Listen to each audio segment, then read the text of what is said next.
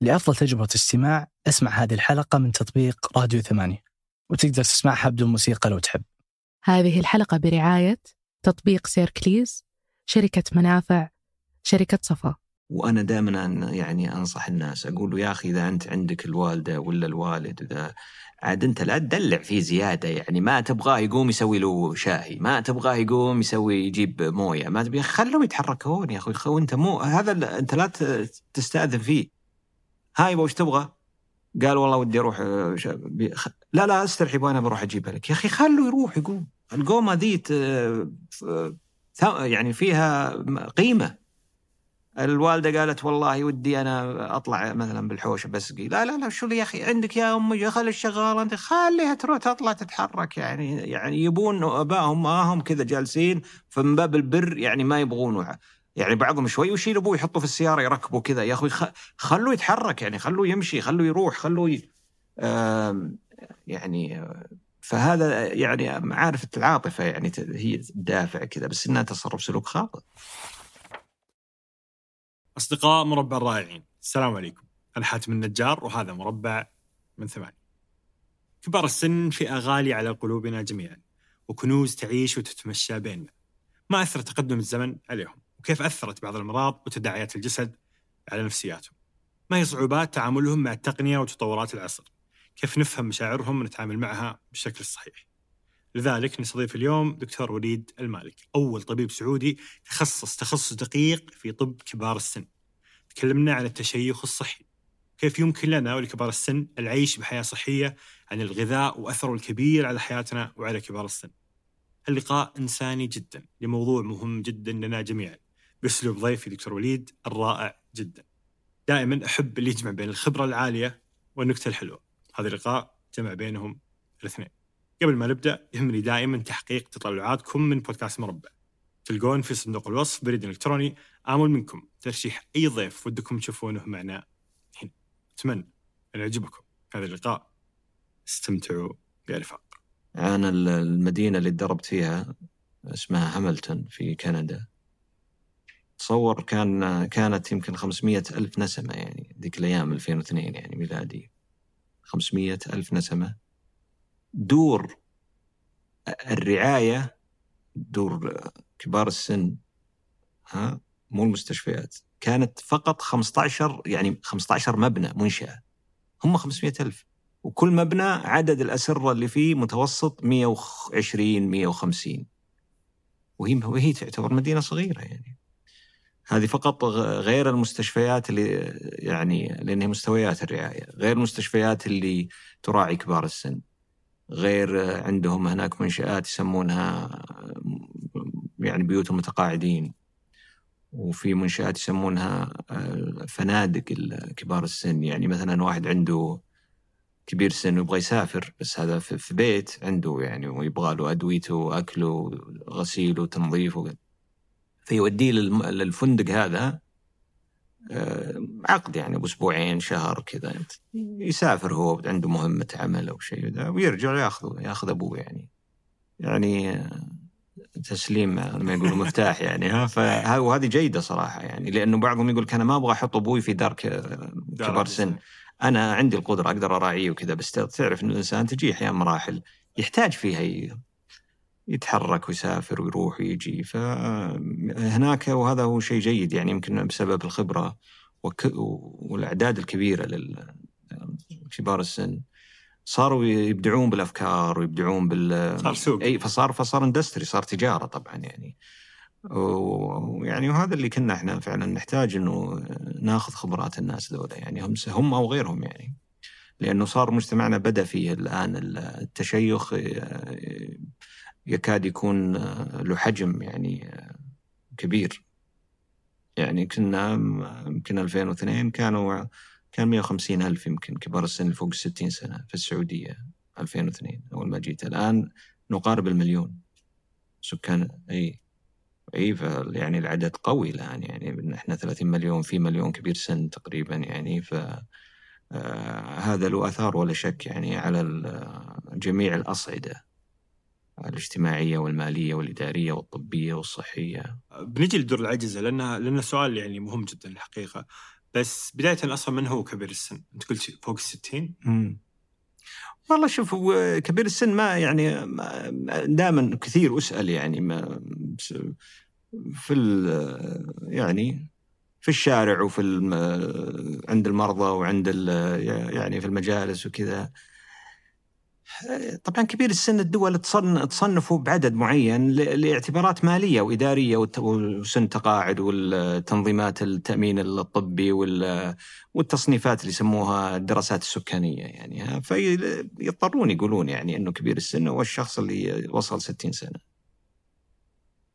تعرف بعض الدول قال رفعنا سن التقاعد إلى ست- ست- 62 إلى 65 كذا هم 60 سنة يعتبروه الحد آه، ال- الفاصل آه، من ناحية فنية وتنظيمية واجتماعية، لكن هل هو فعلا اللي مثلا عمره 59 وصار عمره 60 سنة قال أوه أنت صرت كبير سن، أنت عجوز، أنت شيخوخة، أنت مدري إيش، أنت بابا فلان بابا. لا.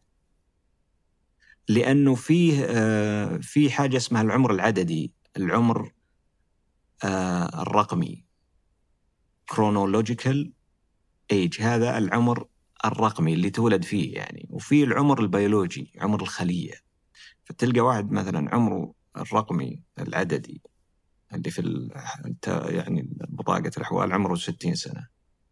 عمره البيولوجي 40 فنحن نعتبره 40 سنة. عمره لما في الخلية نشاطه 40 سنة. واحد عمره 60 عدديا عمره البيولوجي يمكن 75 أو 80 لعبة في الامراض لعب. هذا مؤشر الصحة العامة يعني. فهذا إي- هذا هو يعني الوسط الطبي يعتبرون الشيخوخة من هذا المنظر إنه أنت دخلت في حالة الشيخوخة قبل عمرك ولا إنك أخرتها؟ فيعني هذا التفريق بين إحنا نسميها التشيخ الصحي أو الحالة الصحية لل- للإنسان.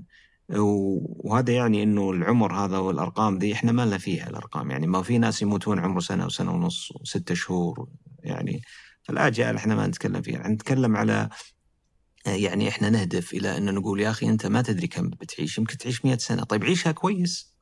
عيش 90 سنة وأنت تروح وتجي وتسافر وتتحرك وتزور و...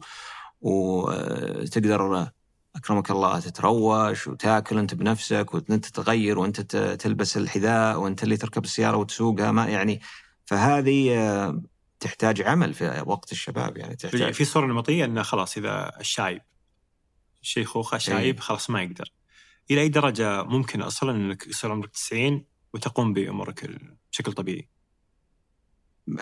خلينا نقول يعني إن إن يعني أنت تقدر توصل يعني كلمة شايب هذه طبعا كلمة يعني هي هي حقيقة يعني. الإنسان في النهاية يعني ولتكونوا شيوخه يعني. لكنه بعض الناس يستخدمها الاستخدام السلبي. يعني ما هي الكلمة الشيوخ اللي هي إحنا نفهمها يعني الحكمة والبصيرة وال, يعني وال يعتبروها إنه خلاص أنت stock out of order يعني خلاص ما ما عاد لك لازمة ها ولا يعني غير مفيد. وهذا يجي يصاب يصابهم بالإحباط. يعني تصور إنه لما يجيك أحد أو يجيني أحد وكل شوية ما أنت شايب أنت ما تتحرك أنت مالك لازمة. يعني هو هذه هي مالي شايب يعني ما مالك لازمة. معنى أنت ما تفهم أنت ما يعني المفروض تسوي أشياء انت خلاص شبعت منها استحي على نفسك الكلام هذا. فمسكين يبدأ يتقمص الدور وفعلا يصاب بالاثر السلبي لهذا السهم. آه، سواء كان رجل أو امرأة طبعا. فيتحول إلى شخص عالة. طبعا عالة على نفسه عالة على المجتمع عالة على اللي في البيت حوله يعني. آه، وهذا حتى ما هو من يعني ديدن الإسلام، الإسلام دائما يعني يبشر ويعني الرسول صلى الله عليه وسلم يحب الفأل والتفاؤل وال والتشجيع. حتى الآن طرق التدريس والمناهج الحديثه يعني نتكلم على يعني أنت لازم تشجع يعني. حتى ال- الطفل إذا كانت عنده خ... عنده خلل سلوكي عنده خلل عقلي عنده كذا ما تقعد أنت يعني يعني لو الشخص يتنمر عليه أو كذا أو فيجب تشجيع من حولك مهما كانت مستويات عطائهم وإنتاجهم لأنه أنت ما تدري هذول متى القنبله حقته تنفجر ويبدأ بالعطاء ويبدأ بال ويعني إحنا شهدنا كثير من الناس يعني كانوا في مراحل طفولتهم أو شبابهم كانوا يعتبرون في نظر المجتمع فاشلين. ثم دارت الزمن ودارت العجلة وذا فأصبحوا مبدعين صح ولا لا؟ وهذا اللي نشوفه يعني هي مراحل الإنسان عبارة عن محطات وال- والحياة دول يعني تلقى واحد مرة تحت صار فوق واللي فوق صار تحت واللي وإحنا في معترك هذه الحياة كل واحد يقدم اللي يعني مكتوب له يعني التشيخ الصحي متى أقدر متى يبدأ الواحد يشتغل عليه وكيف يصل له؟ ثقافة التشيخ الصحي ثقافة يبدأ طبعا من مناهج التعليم مطالبة طبعا بتعزيز وتكريس مفهوم التشيخ الصحي. أنت عندك آه، في المدارس بالابتدائي حصة الرياضة يوميا.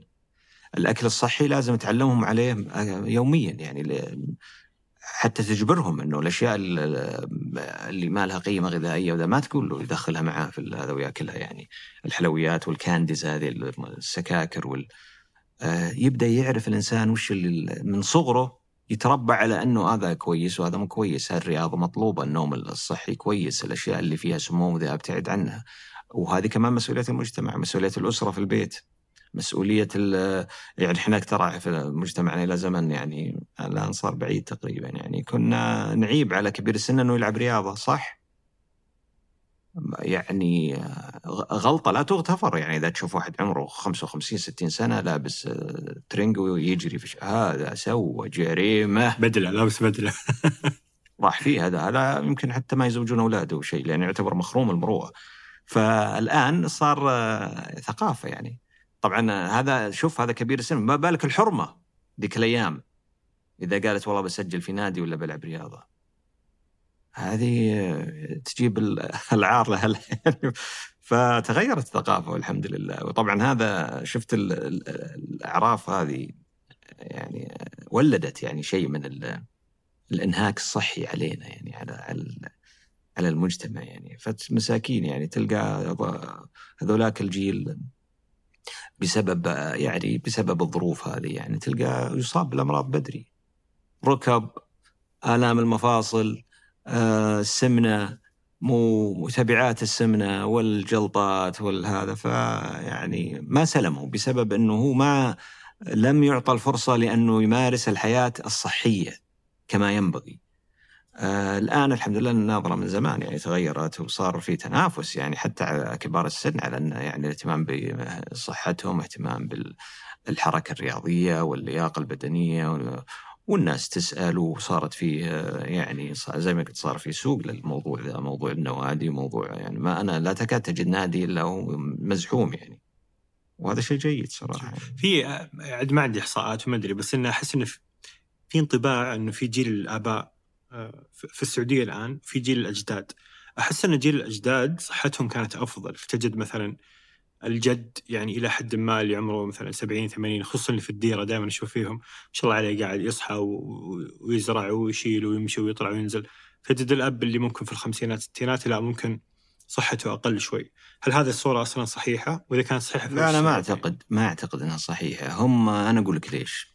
تعرف من اول من أول ما في طب صح؟ فمن اللي يبقى؟ اللي تشوفه وأنت قدامك. القوي بس. عنتر بن شداد هو اللي يبقى. وهذوليك الله يرحمهم وهذولاك اللي مساكين جته جلطة جته راح في الرجلين ونسى ولا أحد يدري. فأنت اللي تشوف اللي تشوف اللي قدامك اللي جيناته قوية اللي ما شاء الله ها ترنتي. هذا اللي قدامك تقول والله يا الناس ذولا. مسكين هو اللي بقى في خمسة من إخوانه ماتوا ها لأنه هو ال- العري بينهم اللي ذا. فإحنا يعني هذا أعطى انطباع إنه أجدادنا لأنه الطفل يشوف هذا القوي، طيب وين في خمسة ماتوا قبله مساكين من أخوانه، راحوا في الرجلين جدري وأمراض التهاب رئوي و... وجلطات جتهم وال... فما فطبعا هذا طبعا الناس الناس اللي هم الظاهر لكن كم اللي في القبور ما حد يدري. فلذلك هذه الإحصائيات كمان يعني الناس كانت ترى متوسط أعمارهم 55 سنة. أي في الدول هذه اللي ما يعني ما اللي كان في ما فيها طب وكانت في يعني ال- حتى القرن الماضي التاسع عشر كان متوسط الاعمار 55 يعني 55 60 الآن متوسط الاعمار 75 سنة مع التقدم يعني. ف لأنه فعلا يعني الأشياء اللي كانت تموت الناس لا في لها حلول طبية والحمد لله. آه، لكن يبقى أنه طبعا فيه ناس آه، تجيه إحنا نسميها الإعاقات هو ما يموت لكن. أثر المرض ال- أو مضاعفاته تبقى واضحة عليه واللي هي مثل الإقعاد أو. يعني المشاكل يعني مثل كذا ضعف النظر أو الحديث هذه تبعات الأمراض فهو الحمد لله سلم منها ما مات بسبب يعني تقدم الطب وكذا من أول يموت يروح فيها خلاص أسبوع ينام في البيت وقالوا الآن لا يعيش بالمضاعفات هذه يحملها معه.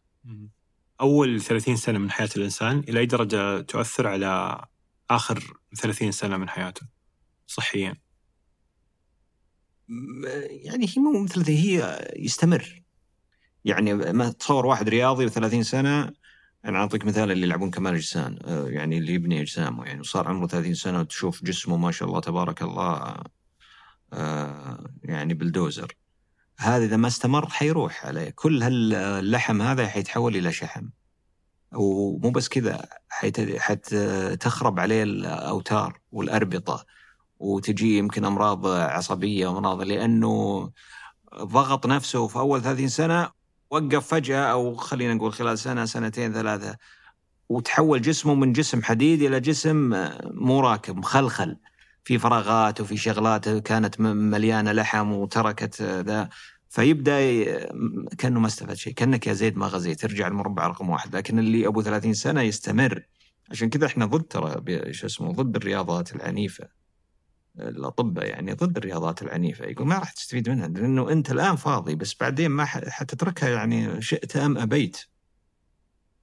أنت خليك برياضات الأوادم الناس يعني الحركة الزينة والمشي والجري وتقويه العضلات اللي هي ال يعني ال يسمونها الهوائية يعني لأنه هي اللي بتستمر معك وإحنا نركز على تقوية العضلات.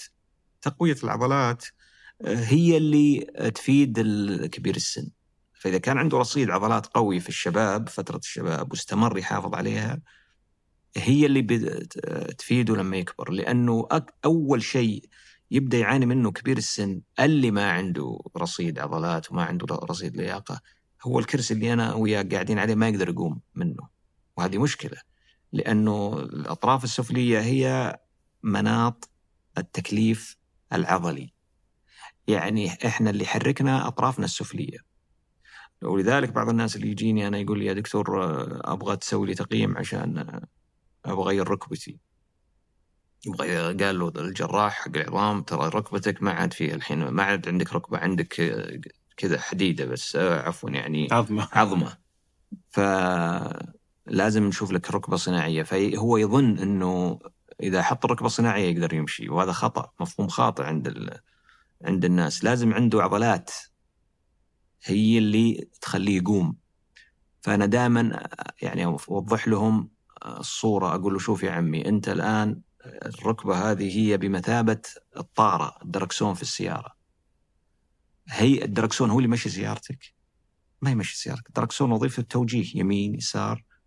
بس الركبة هذه وظيفتها التوجيه والالتفاف والحركة لكن اللي ينقز السيارة ويمشي السيارة آه البنزين.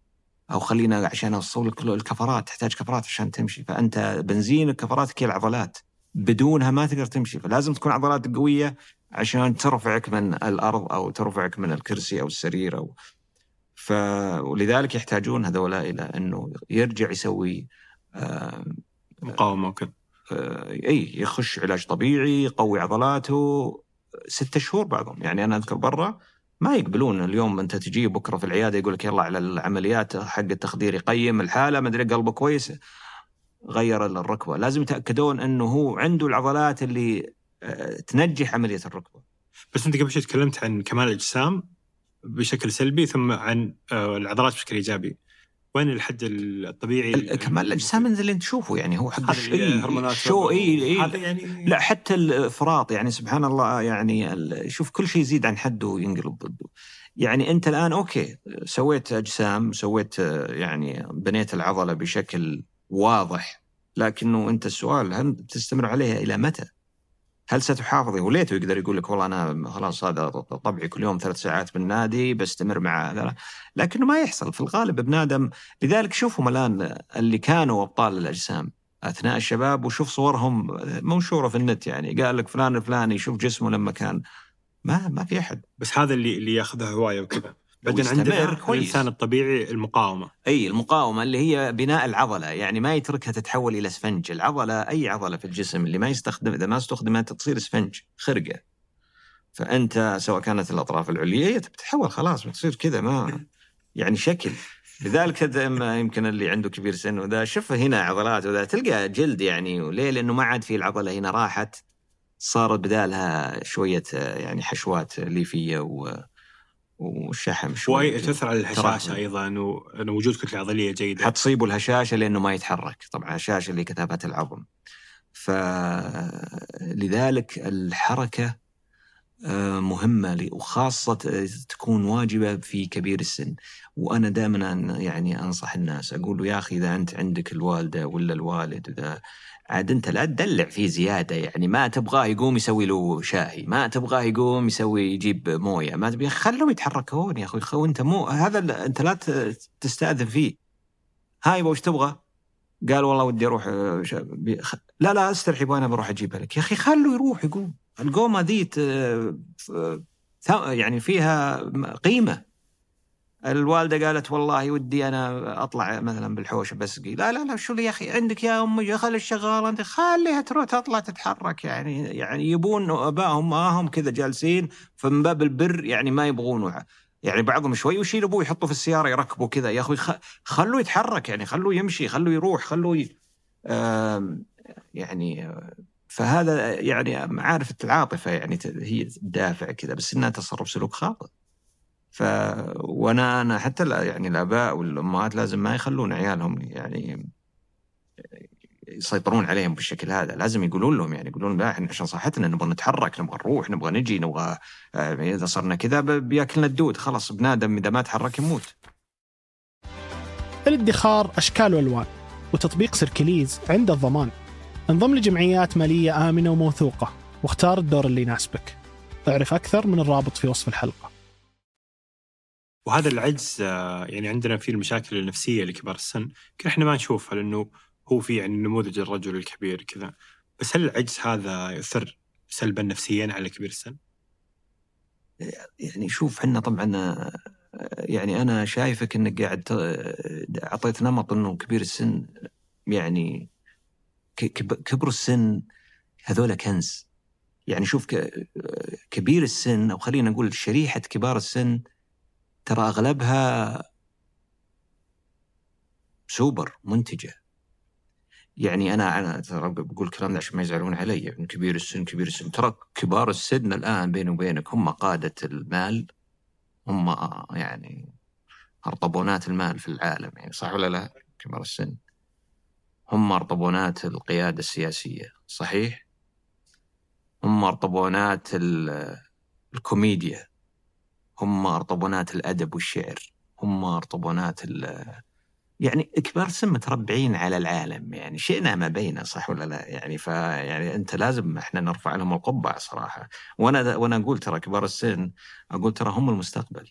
بعض الناس يقول يا أخوي وش المستقبل؟ هذا يا أخوي باقي له سنتين وعلى القبر. أقول لا يا حبيبي أنت فاهم غلط. كبارنا ترى هم مستقبلنا. هم. شوف هم الماضي والحاضر والمستقبل إن لو ما تبي بعد إذا كيف؟ بتريد يعني. كيف المستقبل؟ المستقبل من اللي قضبك الباب حق المستقبل؟ هم الجيت هم البوابة. أنا كيف صرت طبيب؟ أنا كيف صرت طبيب؟ من اللي قضبني مست- مستقبل المستقبل حق الطب اللي الآن أنا عندي مهارات اللي درسوني؟ ترى ما ما يعرفونه. عارف اللي درسنا تخطيط حق القلب هذا اللي نسويه؟ تخطيط القلب اللي نسويه ب 20 ريال. تخطيط القلب.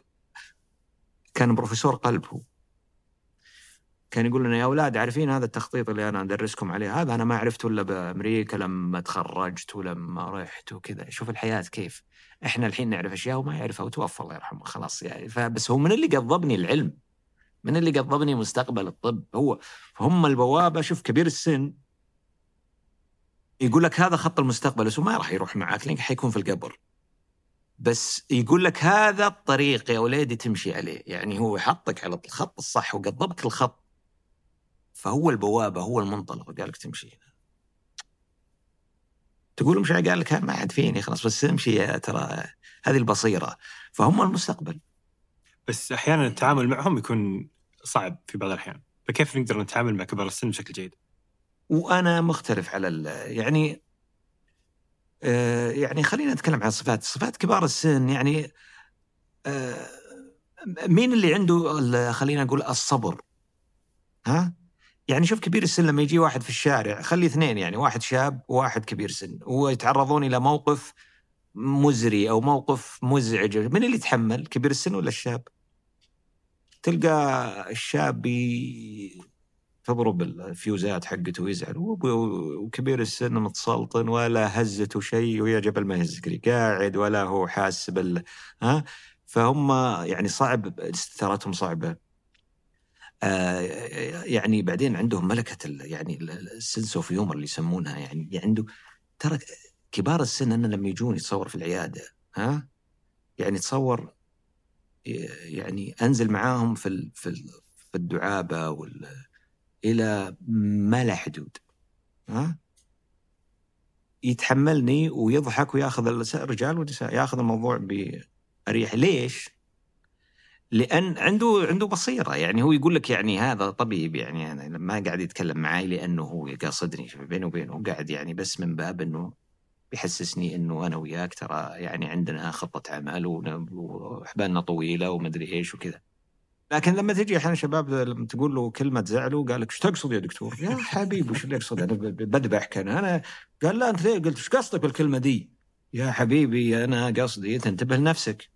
فبعضهم يعني طبعا مو مو كل الشباب يعني أنا ما ودي بس أنا مقارنات أنا أقول إن كان في شيء يحسب لكبار السن فأنت نحسب لهم كل الأشياء اللي الجيدة وإن بدر من بعضهم يعني أشياء ما هي بكويسة أو كذا زي يعني زي إحنا مثلا تشوف مقاطع كثير البخل.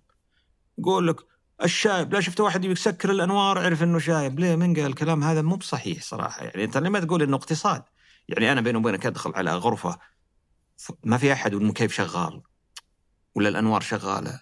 هذا لأنه هم الشباب لأنه اللي قال الكلام ده ما عنده بصيرة الشايب عنده بصيرة. كهرب صرف قروش على لا شيء. زين؟ فهذه الإدارة هذا الاقتصاد هذا ال... لكنه في الكرم ما ما تلقى زي كبار السن في الكرم. يعني إحنا ما إحنا مين اللي يعني كبير السن الأب ولا الأم؟ يا- أخي ما بقى اللي يعطونك روحهم عشان عشان يكبرونك وعشان يسوونك وكذا. ليه ما نتكلم فيه بالأشياء هذه؟ ليه رحنا قلنا والله الشاي بيسك... الشاي بيط... هذا اللي كان أبوك ترى هذا اللي انحنى ظهره عشان يصرف عليك ويربيك وحرم نفسه عشان انت تلبس وحرم نفسه عشان انت تشتري السيارة الكويسة وحرم نفسه عشان انت تدرس الجامعة والأم نفس الشيء ضحت بكل شيء بمال بسعادتها ووناستها وروحتها وجياتها وسفرياتها ولا لا لا لا. هذا هو الطاغي على يعني اللي اللي أحيانا نسميهم كبار السن التضحية بكل شيء لأجل حبايبهم وناسهم. تيجي تحاسبه عن قفل النور ولا قال لك مدري إيش ولا آه يعني فكرم كرمهم بلا حدود يعني. الكرم هو الطاغي لكن طبعا ما في ما في شيء 100% في الحياة يعني. يعني إحنا نتكلم على الأغلب والأعم. آه أما العاجز هذا اللي أقول لك العجز هذا ترى هو الاستثناء. في كثير من أغلب كبار السن شغال. ما له عنده أي مشكلة أصلا. وإن كان عنده عجز عنده عجز مقدور عليه يعني ما يمشي بعصا. طيب ما يخالف إيه بس إنه شوف شو مس- شو مسوي يعني فال بالدنيا فل يعني. ف أو لابس نظارات أو حاط له سماعة هنا. طبعا هذا عجز يعتبر في المفاهيم الطبية لكنه ما أقعدوا عن كل شيء. لا زال شغال وإنتاج وذا. وبعضهم مغير ركب. أنا أعرف مدراء تنفيذيين ركب عندهم. مغير ركب صناعية. و... ويجي قبل العمال الساعة 7 هو في الدوام. فعنده عجز. وبعضهم اكرمك الله عنده. يعني قصور في القلب وكذا وياخذ أدوية وكل شوي يروح الحمام ما أدري إيش. لكنه ما في ديرة ما راح له ما في محل ما راح له. يعني فالعجز نسبي. وهلين أقول لك الآن يعني هذا لو إنه كنا في القرن الماضي يمكن مسكين يقعد ما في يعني يأكل المرض يموت الحين مع الحمد لله تقدم ال- الطب وكذا أصبح آه، يعني صار العجز يمكن هو فقط النفسي نسبيا. الشعور. إي. أو هو هو يبي يحط هو بيقتل نفسه. يعني هو اللي يقول لك أنا ما فيني أنا ماني برايح أنا من. طبعا هذه يعني أحد المشاكل اللي قد نلمسها. يعني المشاكل النفسية اللي تنتابهم واللي بسبب الظروف. يعني هم طبعا عارف أنت كبار السن يعني يعني في نسبة منهم في نسبة منهم آه، عنده فقد. يعني فقد زملائه في العمل فقد وظيفته فقد مصدر يعني رزقه مثلا يعني كان على وظيفة وتدر عليه فلوس يفقدها يفقد يعني قوة حقته يعني والنشاط والحركة والكذا يعني بسبب أمراض يعني سكر وضغط وكذا فيفقد زملائه اللي في العمل يفقد السلطة حقته اللي كانت موجودة في هذا فهذا هذا يخليهم شوي يدخلون في دوامة ال- الاكتئاب وانه ما لي لازمه واني طبعا هذول نسبة قليلة يعني ما هم كثيرين لكن إحنا نشوفهم يعني في العيادات و... يعني هذول اللي يحتاجون دعم يعني يحتاجون دعم آه، أسري دعم طبي دعم. أحس انه بعد التقاعد هذه سالفه اللي طفل والمناديل وكذا بعد التقاعد فانت لك 30 سنة ما تدري عن البيت إيش صاير- فيه فجاه جلست في البيت. وأحزن للي للي ما عنده كان صنع بيده وما عنده شغل جانبي أو شيء خلاص ما عندي الا أنا مثلا كنت موظف في الصحة مثلا شلتني من المستشفى وشلتني من السلم الإداري وشلتني من كل شيء رميتني في البيت. ما ما أعرف أسوي شيء. فكيف آه، يتعاملون الأهل مع كبير السن اللي تقاعد وجلس في البيت فعلا ما يعرف ينتج يعني. هو هو شوف طبعا عشان كذا إحنا نقول دائما خطط لما بعد التقاعد. يعني التقاعد حتمي حيجي يوم من الأيام يعني خلاص في سن يعني معين هذه سنة الحياة يعني. فقد يعني قد يأتي للشخص يوم فجأة يقولوا له روح مع السلامة ثانك يو شكرا ويروح البيت. لذلك إحنا نقول دائما وكثير من الناس اللي يعني مهتمين بموضوع يعني الإدارة والهذا دائما يقول يا أخي خطط لنفسك بعد تقاعد وأنت شاب لكن ما مسكين ما خطط طيب يا أخي هذا يعني شخص بسيط مثلا وما أتيحت له الفرصة إنه يخطط وفعلا لقى نفسه في البيت.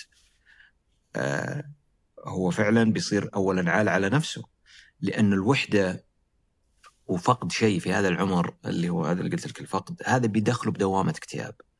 يدخله بد- بدوامة عدم اتزان. آه، ما يتصالح مع نفسه.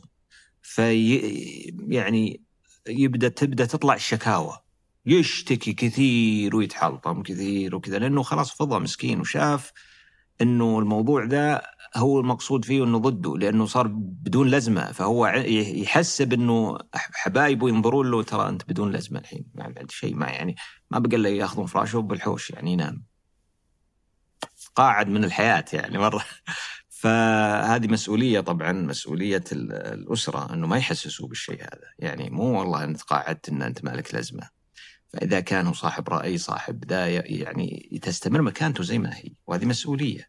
رقم اثنين الدولة ما قصرت يعني هذول يعني الناس اللي يطلع تقاعد يعني في ستين ألف منشأة وجهة وقطاع وذا تحتوي المتقاعدين. أندية وبيوت آه، كبار السن ولهم الآن آه، جمعيات ولهم ناس آه، زي ما يقولوا زي ذولا حقين البيئة وحقين ذا حقين كبار السن. في ناس تنافع عن كبار السن وجد ويعني في كثير من الأشياء اللي يقدر يشغل نفسه فيها كبي- كبير السن. رابطة المشاة رابطة ال- الأدباء رابطة جمعية ال- المتقاعدين. وسمها يعني هو لو يبغى يشغل نفسه يبغى يشغل نفسه الآن. ما عاد فيه. والله بس يقعد في البيت إلى أن يموت. آه، بل أنه يقدر يشغل نفسه لدرجة أنه ما ما يكون فاضي. ما يقدر ما يلقى وقت. وأنا أعرف والله كثير من الناس. والله مو عنده وقت. متقاعد له 15 سنة. يا أخوي أنت أقعد بالبيت. أشوف جاري في المسجد. يا أخوي أنت ما تهبط الأرض يا أخوي. عسكري يتقاعد. له 15 سنة متقاعد. ويا دوب نشوفه. وينك رايح مع مدري وين؟ وينك رايح مع فما هذول عامة الناس هذا اللي نقوله ويمكن هو مخطط لنفسه قبل التقاعد أو شيء فإن ما خطط وفاتوا القطار ولا قدر يسوي شيء مسكين وجد نفسه فالآن المجتمع بس. يقول لعياله والله زهقان والله يشغلون وما يقدر يلقى وقت فيعني. يعني الحمد لله هذا التكامل وهذا إحنا اللي نقوله يعني دائما آه، إحنا نحتاج إلى التكامل المؤسسي. يعني نحتاج إلى جمعيات مختصة. نحتاج إلى إنه القطاع الحكومي آه، يخطط لموضوع كبار السن آه، والجمعيات الأهلية تخطط والجم... والأسر تخطط والكل يتكاتف عشان آه، يعني إيجاد البيئة المناسبة للي إحنا نسميه جودة الحياة. تعرف الحين إحنا الآن جودة الحياة رؤية هذه جودة الحياة. فبالتالي الكل قاعد يعمل عليها والجودة الحياة طبعا للأطفال والمجتمع كله يعني بكل شرائحه ومنهم كبار السن. فأنا بالعكس يعني أشوف أنه الآن إحنا قطعنا شوط كبير في موضوع يعني تنظيم بيئة كبار السن. يعني إحنا سنتحول في السعودية إلى بيئة صديقة لكبير السن يعني قريبا يعني ما تدخل محل يعني أنا أذكر وأنا طفل ما في يعني هذه حقات المساجد اللي مثلا آه، حقات كبار السن تدخل أكرمك الله الحمامات في الفنادق في المساجد في المنشآت الحكومية في المنشآت الأهلية. لازم تلقى بصمة لكبير السن صح ولا لا؟ تلقى كل شيء تقول يا كبار السن أنا كبار السن أنا. آه، فتغيرت الآن تركيبتنا الإنشائية وهذا فأصبحنا مدن كبير صديقة لكبير السن. ترى من أول يعني حتى شوف الآن المصاعد في البيوت وبدأت ثقافتها تنتشر وكذا كلها هذه ما كانت موجودة. أحس إن يعني جيل كبار السن اللي تربوا فيه ما كان في سالفة عبر عن مشاعرك وسولف وهذه الاشياء الحديثة يعني فما يعبرون عن مشاعرهم كبار السن، كيف نحن ك ابناء أو أحفاد نفهم إيش يحتاج ما يحتاج يقول اكتئاب أنت أحيانا فكيف أعرف كبير السن اللي لا يعبر عن مشاعره وش يبغى؟ يعني قصدك إنه هل صح أصلا كتوم يعني كتوم يكون إيه؟ مثلا أو ها؟ هل هذه النظرة صح أصلا إذا كل ما سألتك سؤال قلت لي النظره أصلا هذه خطأ إيه؟ هل صحيح إن كبار السن تربوا في زمن ما في تعبير المشاعر؟ والله آه، طبعا ما أشوف آه، ويعتمد كمان البيئة اللي أنت يعني تربيت فيها يعني إحنا فعلا في بيئة مثلا يعني بيئة تكون شوي آه، بيئة فيها شيء من الشدة في التربية وفي بيئات منفتحة ويعني لينة. فحسب البيئة يعني. فيه بيئات فعلا يعتبرون الشكوى حرام وضعف. خاصة كبر يقول لك كبير رجال وتبكي إيه ليه ما يبكي أخوي؟ يعني وش هو؟ جلمود هو حجر. خلوه يبكي. قال الرجال ما يبكي. صح؟ يمكن هذا اللي انت تقصده هذا إذا هو كذا عابوا عليه على غريزة يعني كيف يبونه يعبر عن مشاعره؟ يا أخوي إذا يبي يقول لك يا أخوي خيط همي يقول لك موت بكبدك. فهي حسب البيئة ولكنه هذا مو بصحي. يعني الشيء تحبه قول والله أحبه هذا ما أكرهه لا أبغى الشيء الفلاني يقول أبغى الشيء الفلاني. لكن ترى الكلام سهل. إحنا يعني أحيانا تعرف في ناس مربوطة بأعراف وسلوم ومدري إيش وكذا. تلقاه وده يسوي الشغلة ذي بس مو قادر. يا يصلخون صلخ بالمجلس. والله ما يفسخون لو يسوي صح؟ كلهم متقاعدين فتو... إيه فكل هذول طبعا إحنا أنا يعني أنا الحين أعتبر من جيل ذا فعشان كذا بال...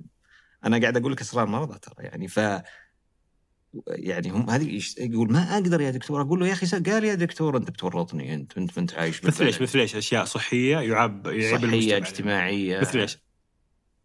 فن آه يعني في الملبس في المأكل في المشرب في يعني ما يقول لك ما أقدر يا دكتور أنا أسوي كذا. يا أخوي أسوي قال وين يا دكتور؟ أروح أقعد على البحر وأنا كذا. والله يا دكتور يعني خاصة دول اللي في مثلا اللي ساكنين ما هم يعني في هذا. طيب يا أخي خذ راح سافر. قال لك إيه إلا إني سافر لحالي ومع فلان وفلان ما يدرون يعني. لذلك صار السفر متنفس. ليش؟ لأنه يتخفف من قيود اللي هو عنده في ال... فلذلك عادي تشوف مثلا كبار السن آه، تشوفوا يعني شماغ وحاط الأمور تمام في جوا طبعا أنا ما أقول هذا عيب يعني من السبب أنا أقول بيسكت الناس اللي يعني فاهمين الدنيا غلط يعني وش يسوي يعني؟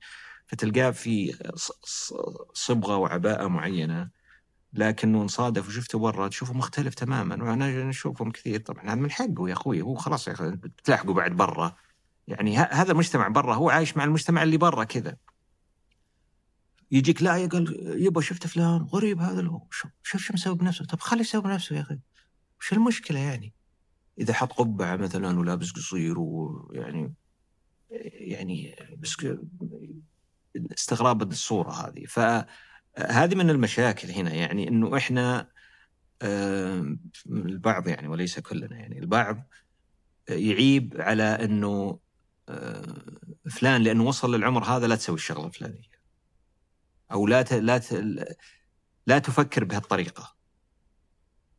عيب كبرت هذا كلمة هذه. فأنا أنا ضدها صراحة وهذا خطأ. يعني يا أخي هو يتحمل مسؤوليته خلاص يا أخي هو بيسوي التصرف ذا هو مسؤول عن نفسه. يعني أنت بتعلمه هو, هو الآن عنده بصيرة عنده خبرة عنده وترى هذه من الأشياء اللي يعني من الأشياء اللي اللي تميز ترى كبار السن.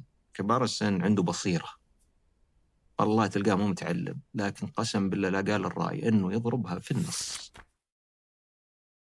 تلقى مثلا أنا بعطيك مثال تلقى الشباب مثلا بيفتح له مطعم ولا كوفي دراسات جدوى ومدري إيش ومتعب نفسه رايح حاضر كورسات تطوير الذات كورسات في الإدارة اللي مدري ويش قال مسوي نفسه على أساس جايب الذيب من ذيله ها؟ ويمكن لو يعرض من المشروع ذا ولا يشوفه كبير السن يمكن والله بضربه واحدة يقول مشروعك ناجح ولا فاشل؟ بصيرة. الحياة يعني ذا وهو طبعا الشاب بيكتسبها بعدين لما من, من هذا شاف الضربات أكل خلاص.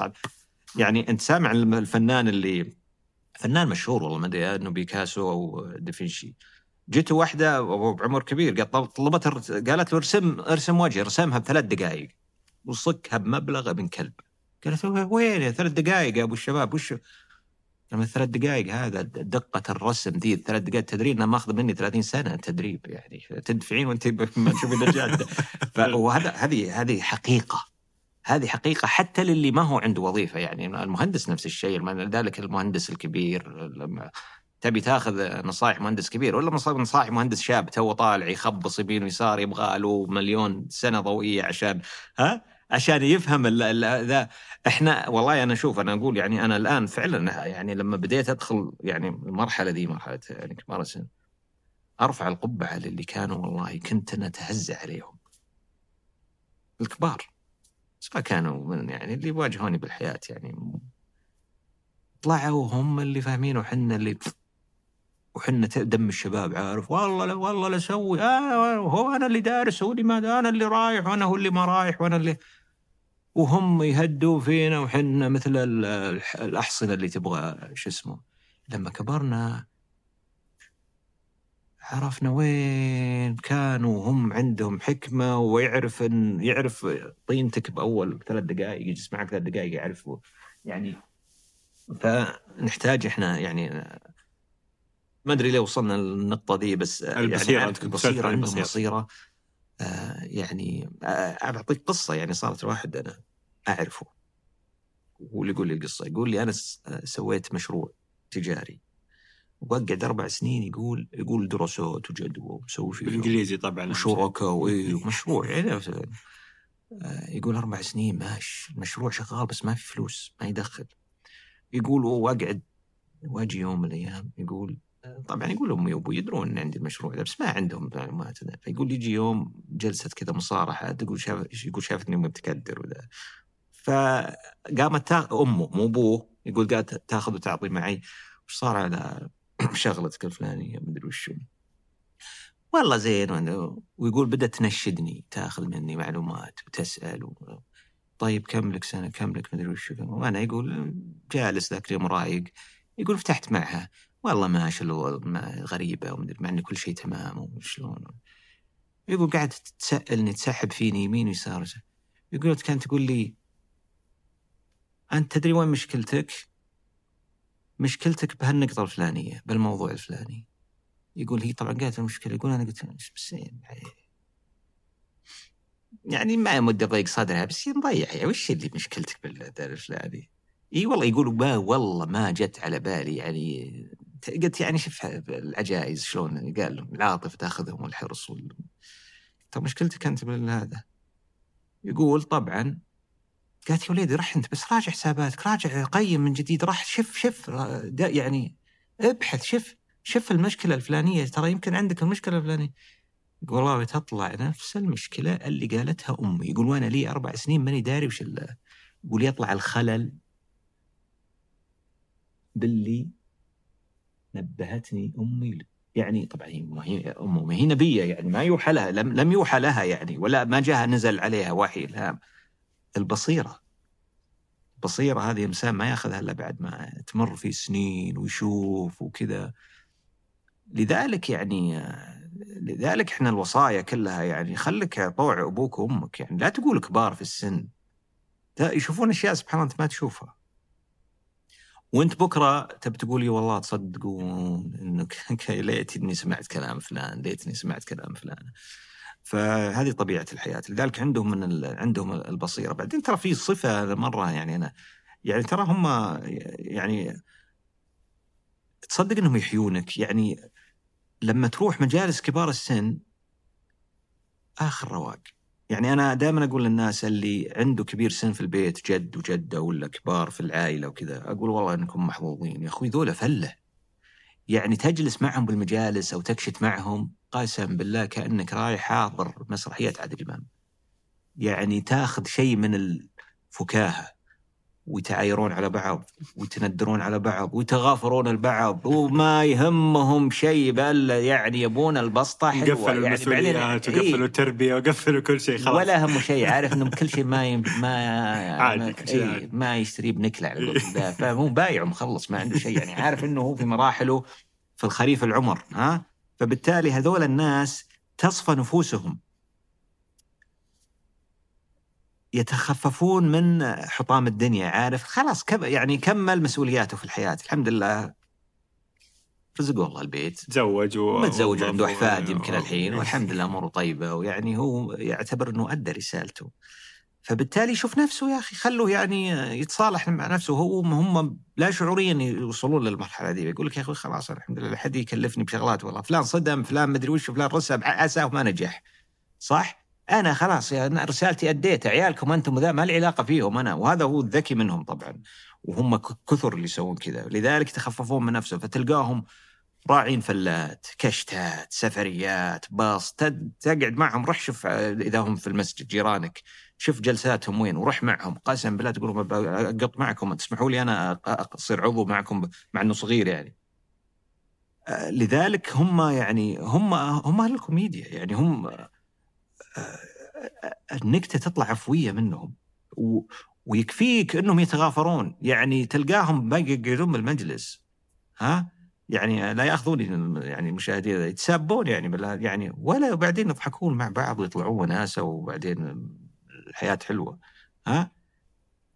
الشباب بعضهم ما ما تمشي معه كذا يعني ياخذ الموضوع شخصي ويقعد يشخصن ويقعد يسوي وهو وهذا بسبب البصيرة اللي أنت تقول عنها؟ بسبب البصيرة والتخفف يعني عرفوا الحياة على حقيقتها هم عرفوا الحياة يعني مع واحد يقول لك يا الطويل يا القصير يا الدب. يعني شايب دب يعني هو الحين الدب يعني بس زاد منه نقص عمره ولا هم. شفت البصيرة؟ طيب قلت لي يا بسبه ولا يعني وش يعني بدخل النار يعني ولا؟ ولا بينقص عمري ولا فلوسي بتنقص ولا الناس بينظروا فهم أعرف بال يعني لذلك ما في شايب تقدر تستثيره بالسيارة بالشارع. ها؟ لحم ورا شايب والله ولا فكر فيك. يا توخر ولا يدبر نفسك. يعني هم لكنه لو إنه لا سمح الله ماشي شاب ماشي شيء، 50 في شاب فتح ولا الازاز دخل. أقول له وق وش اللي ملحم فيني؟ خله يلحم فيك وخر عنه ولا شيء. فعارف التصرفات هذه. طبعا أنا برضو ما لوم الشباب هذا جينات يعني إحنا كنا نسويها يعني. اي بس يا جدي لا تمشي 50 في اليسار في طريق 120 يا جدي يعني. أه، لا هنا في مشكلة ثانية. لا لا يعني. لا تدري ليش؟ لأنه قد يكون عنده مشكلة مرضية، يعني بعض الناس آه، إي لا لا لكن أنا أقصد الاستثارة ما قدرت تستثيره، لكن هو السلوك غلط طبعا. يعني هو طبعا إي إنك إنك تحجب الطريق أو كذا. طبعا هذه تصرفات غير مقبولة. بس آه، وهذه ذكرتني بمشكلة. يعني أنا خلنا نتكلم عليه.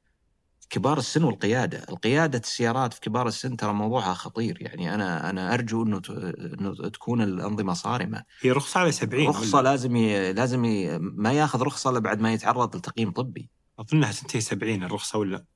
آه يمكن والله يمكن بعد السبعين يجيب تقرير طبي بعد. آه. سن السبعين. لكنه أنت التقرير الطبي تعرف إنه أحيانا يأخذونه بشكل مبسط. لكنه تعرف هذه سلامة مجتمع يعني. قيادة كبير السن أي واحد يشوف نفسه أنه عنده بدأ يصير في مشكلة لازم يعرض نفسه على طبيب يقيمه. يعني أنا بكثير من الكبار السن مسكين صدم أو دعس له واحد يعني دخل أهله في ديات وما ديات عنده موية بيضة قال لك ما شفت الآدمي يا أخي؟ وش؟ آدمي يا أخوي شو- شلون دعسته قال والله ما شفته لما تكشف عليه تلقى موية بيضة ما شاف الرجال. عقله معاه ونشاط ويسوق ويروح ويجي بس لأنه عنده مشكلة بسيطة. فيا أخي القيادة في كبار السن المشكلة لذلك تشوفهم بعضهم ليه حذر بالسوق بالسياقة؟ ما نشوف. آه، عنده مثلا مشكلة يعني آه، إي أو اليدين عنده رعشة عنده شيء عنده رجله تتعب مع دعسه هذا إذا زاد. فالتقييم الطبي والله يا أخي مهم بالنسبة لي. آه، التقييم يكون دقيق يعني ويعطى الرخصة مثلا يقولوا له الرخصة دي يعني ماكسيموم يمكن زي كذا ثلاث سنوات. طبعا هذا اللي ما معمول فيه برا يعني إحنا أنا أذكر أيام التدريب وكذا يجونا طبعا من التحويلات من المرور. يجيك مساكين كأنه. كأنه متهم مسكين عنده ورقة من المرور فحص طبي. والله لا قعدنا نفحصه. أذكر طبعا طبعا هنا هناك تصور في مستشفى خاص لهم يعني المدينة اللي فيها شارع افتراضي. مم. يخلونه يسوق. يعني كأنها. كان مدرسة دلة عارف مدرسة دلة بس هو اللي من اللي يشرف عليه طبيب مو حق مرور. فلا لقط عليه غلط. وطلعنا القرار إنه آه، غير مؤهل. إيه. نرفض نرفض يعني غير مؤهل غير لائق. يعني طبعا المرور لا لقط التقرير الطبي غير لائق. يسحبون من الرخصة يقولون له ما تسوق. طبعا طبعا في بدائل هو عندهم بس هم هناك تعرف الاستقلالية والخصوصية فيحبون الخصوصيه تلقاه الا يطبخ بنفسه بالبيت. يا أخي خلاص ونفس الشيء يرسلوا له ترى كنا نرسل نقيم الخدمة الاجتماعية نرسل نشوف اللي يحرق نفسه بالبيت ويحرق الناس اللي حوله ذا.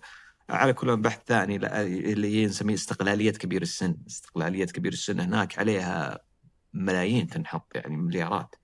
مهم عندهم ول- ولذلك يعني أحد أكبر الأموال اللي تصرف هناك إنه كيف يخلون كبير السن مستقل ما يحتاج ال- مساعده يعني. فلما نسحب منه لما يقولوا له لما يقول له الطبيب سير أنا سوري إني أقول لك أخبرك كذا كأنه قال له قرار إيش؟ اغتيال إعدام. ما راح تسوق أنت الآن.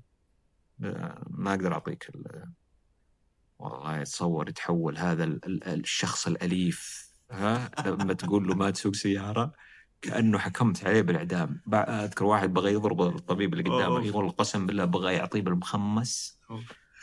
قال له أنا كيف؟ قال له تيك بس أنا ما أقدر أعطيك ويعطيك سبه من الستينات طبعا. يشتمون ومدري والله طبعا بعضهم أصلا بعضهم يكون عنده شوي بعد يعني شيء من الخرف وكذا فحتى سلوكه يكون مو منضبط بس يصير يتوارى عن الأنظار إلى أن يطيح بمشكلة فيمسكون المرور.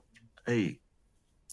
ف فهو هو يقول لي آه، يقول لي ولده هذا هذا اللي ما اعطيناه الرخصة يقول لي أبوي أنا كيف آه، يعني حسيت إنه عنده مشكلة؟ هذا الولد جايب لأبوه يقول إنه هو اللي يسوق. قالوا رابط حزام الأمام رابط حزام قاعد يمشي يقول بال highway.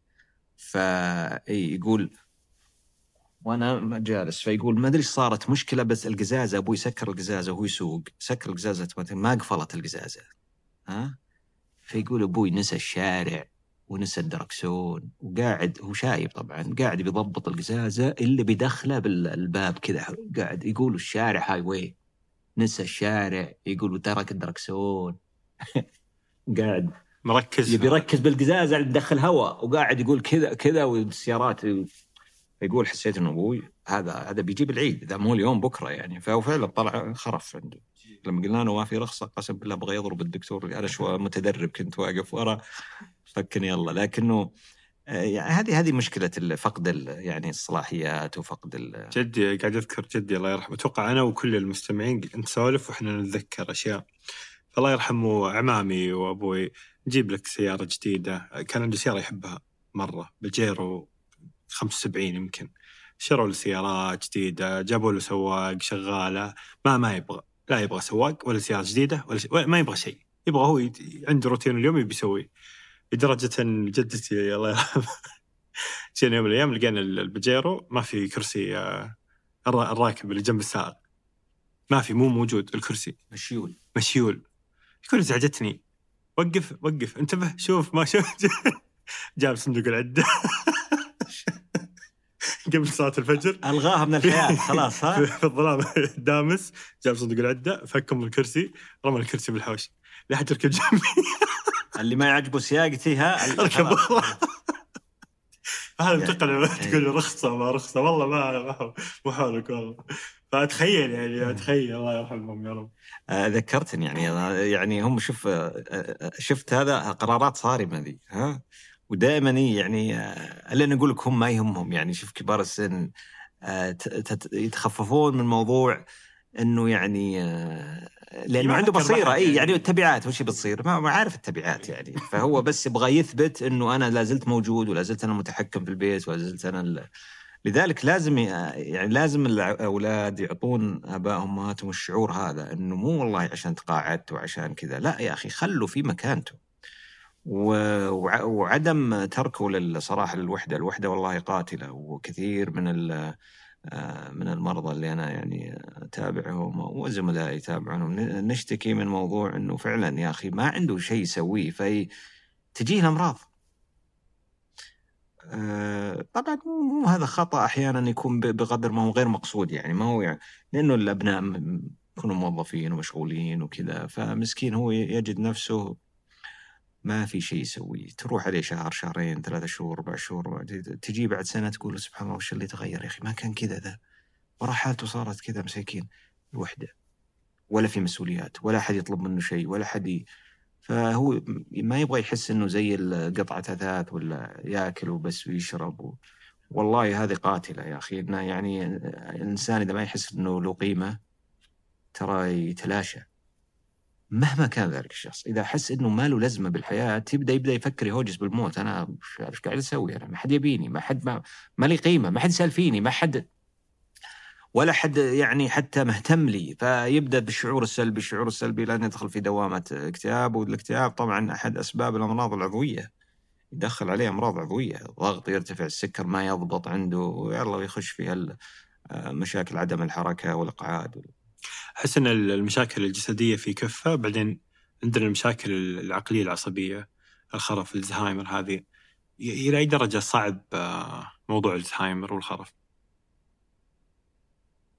شو ال- ال- الزهايمر من الأمراض اللي أعجزت الطب يعني أعجزت الطب عن آه، طبعا إحنا لحد الآن هذه اللحظة نقول ما له شفاء يعني ما في يعني الزهايمر ضرب الشخص ما يش ما في شفاء. المشكلة إحنا إحنا ما ترى ما الاطباء ما نعرف سبب الزهايمر وش هو ما ندري ترى.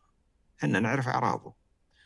لكنهم يقولون انه والله في ترسبات بروتينية تصير في المخ ومدري إيش. وطبعا معروفة ذي الترسبات البروتينية نتهمها إحنا يعني إنه هي ترسبات بروتين اسمه أميلويد وبروتين ثاني اسمه تاو. أحماض أمينية يعني. فنقول إنها لا زادت ترسبت في المخ يبدأ الكهربائية حقت المخ تبدأ تفوت يبدأ. لكنه اكتشفنا إنه في ناس عنده الترسبات هذه ما ما يلقاها الزهايمر ما عنده ترسبات يا أخوي بس ما هو شغال مخه كويس و... آه لكنه هذه هي النظرية يعني الموجوده واللي ندرسها الطلاب وذا الترسبات البروتينية وكذا. ليش طيب ليه الترسبات البروتينية؟ ضربت ذا المخ وتركت ذا المخ. نقول جينات قدر يعني. هذا جينات وكذا تستقطب. بس في اللي يسمونه السكر النوع الثالث. هل, هل هذا أصلا آه، يعني هل هل هو مرتبط بنمط الحياة الصحي والسكر في في فترة حياة ال... ما فهمت عليك قصدك؟ أذكر قد قريت مرة إن الزهايمر يطلق عليه يعني آه اي كلقب اي اي إنه هو سكري النوع الثالث. فإنه استهلاك السكر بشكل كبير يؤثر ولا لا؟ ها قصدك أحد العوامل اللي إيه. والله ما طبعا مو بس ال آه، أنا أقول لك شوف السبب إحنا ما نعرفه. فشوف الأطباء عاد فيهم شوية فلسفة. الأطباء في كل العالم لا صار ما يعرف الشيء تطلع عليه ال- الفاضيات وتطلع وكل يفتي والمقالات ترسل والطباعة تشتغل وال... وناس أنت ترفع من أبحاث ودراسات وبعدين نكتشف إنه بعد ست سنوات خطأ وكذا. ف الاطباء رغي رغي قسم بالله يمكن أكثر علم فيه رغي ترى الطب إحنا قد يكون. مساكين نقرا؟ من هنا ونقرا من هنا ونقرا من هنا. تدري كم أنا والله ما أذكر الرقم يقولون في كل دقيقة تطلع من مقالة طبية أو عشر مقالات طبية يعني في كل دقيقة في العالم يعني من كثر إن آه لكنه آه، مو يعني إحنا لأنه ما نعرف. فكسبب فيقول فأنا عشان ما عشان ما نعرف ناخذ بالأحوط نقول للناس يا ناس أنت هذه سلامة مخ. فبالتالي مثلا اترك الكحول لأن الكحول ثبت إنه يطير يس- الكحول سم قاعد تضرب أنت الخلايا مو بس الكبد وفي الخرف الكحولي معروف هذا. هذا ما هذا هذا يريحنا إحنا هذا مو ألزهايمر خرف كحولي. آه، بس إنه شفنا أقول لك السموم لا دخلت بالخ- بالجسم تخرب الخلية. يعني طبعا السموم بعض الناس قال لك التدخين والكحول. ليه جت على التدخين والكحول؟ إحنا عايشين في ترى بيئة سامة الحين الكوكب. المصانع تضخ والمحيطات مليانة ديزل وتسريبات شعاعية والمدري إيش وال يعني الدول دي الصناعية الكبرى ذي دمرت الكوكب ولعبت فيه، بعدين تعال أنت للمزروعات اللي إحنا نزرعها، أنت حسب أنت الحين لما تأخذ الخيار ولا الجزر مثل اللي قبل 100 سنة ولا قبل كلا طبعا ما أنت تحتاج عشان ال- الرش المبيدات والهذا عشان تحافظ على محصولك. يعني التاجر في النهاية يقول لك أنا يا أخوي أترك كلته الحشرات والهذا وهذه مثل ترى هذه مثل الأمراض اللي تهاجم الإنسان يا كثرها أنا إذا جلست مع مزارعين ومزارعين يتكلمون على علم كبير طويل عريض فهذا كل المزارعين بيحمون منتجاتهم فيرش مبيدات يرش تجي للحوم الدواجن والأبقار وذا برضو لازم يعطونها مضادات أيوة. حيوية و... ومن وين يجيبون لها العلف؟ العلف آه، نصه مستزرع بطريقة مشي حالك ها عشان عشان الناس تاكل.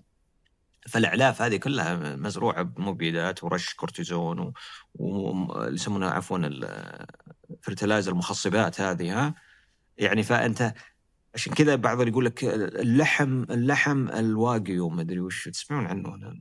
اي إيه. اللي البقرة كانت مرتاحة وأمورها طيبة ومساج وكذا. وإيش ما تاكل grass fed أي. آه، تاكل حتى ال grass fed الآن بدوا آه، شو اسمه آه، بدوا يس- يفصلونه قال لك إنها الأعشاب هذه هل هي أعشاب طبيعية سقي مطر؟ ولا أعشاب أنت زارعها في المزرعة حقتك؟ فهم ملاعين الغرب. برضو عشان لا تلعب علينا لا تقول لي grass fed grass fed حاط له انت ال fertilizer وحاط له لا نبغى مراعي طبيعية خلقت الله. والبقرة تلعب راحتها إي. مو ندخلها ونأكلها مرة وكذا. ولا تلم- كأنك عايش قبل 400 سنة أو 300 سنة. فطبعا في مزارع يقولون إنهم يسوون كذا عشان كذا صارت لحومهم غالية وما أدري إيش وكذا. طبعا وفي مزارع على المستوى الشخصي في ناس كذا ما ترى ما يدخل الدجاج والبيض والهذا ما شغله كله طبيعي موجودين. بس أنا أقصد عندما نتكلم على العالم كله يعني. ما يعني فهذه هذه المشكلة. فحنا السموم داخلة فينا صح في الهواء اللي أنت تاخذه وتنفسه. المكيفات هذه مو بصحية.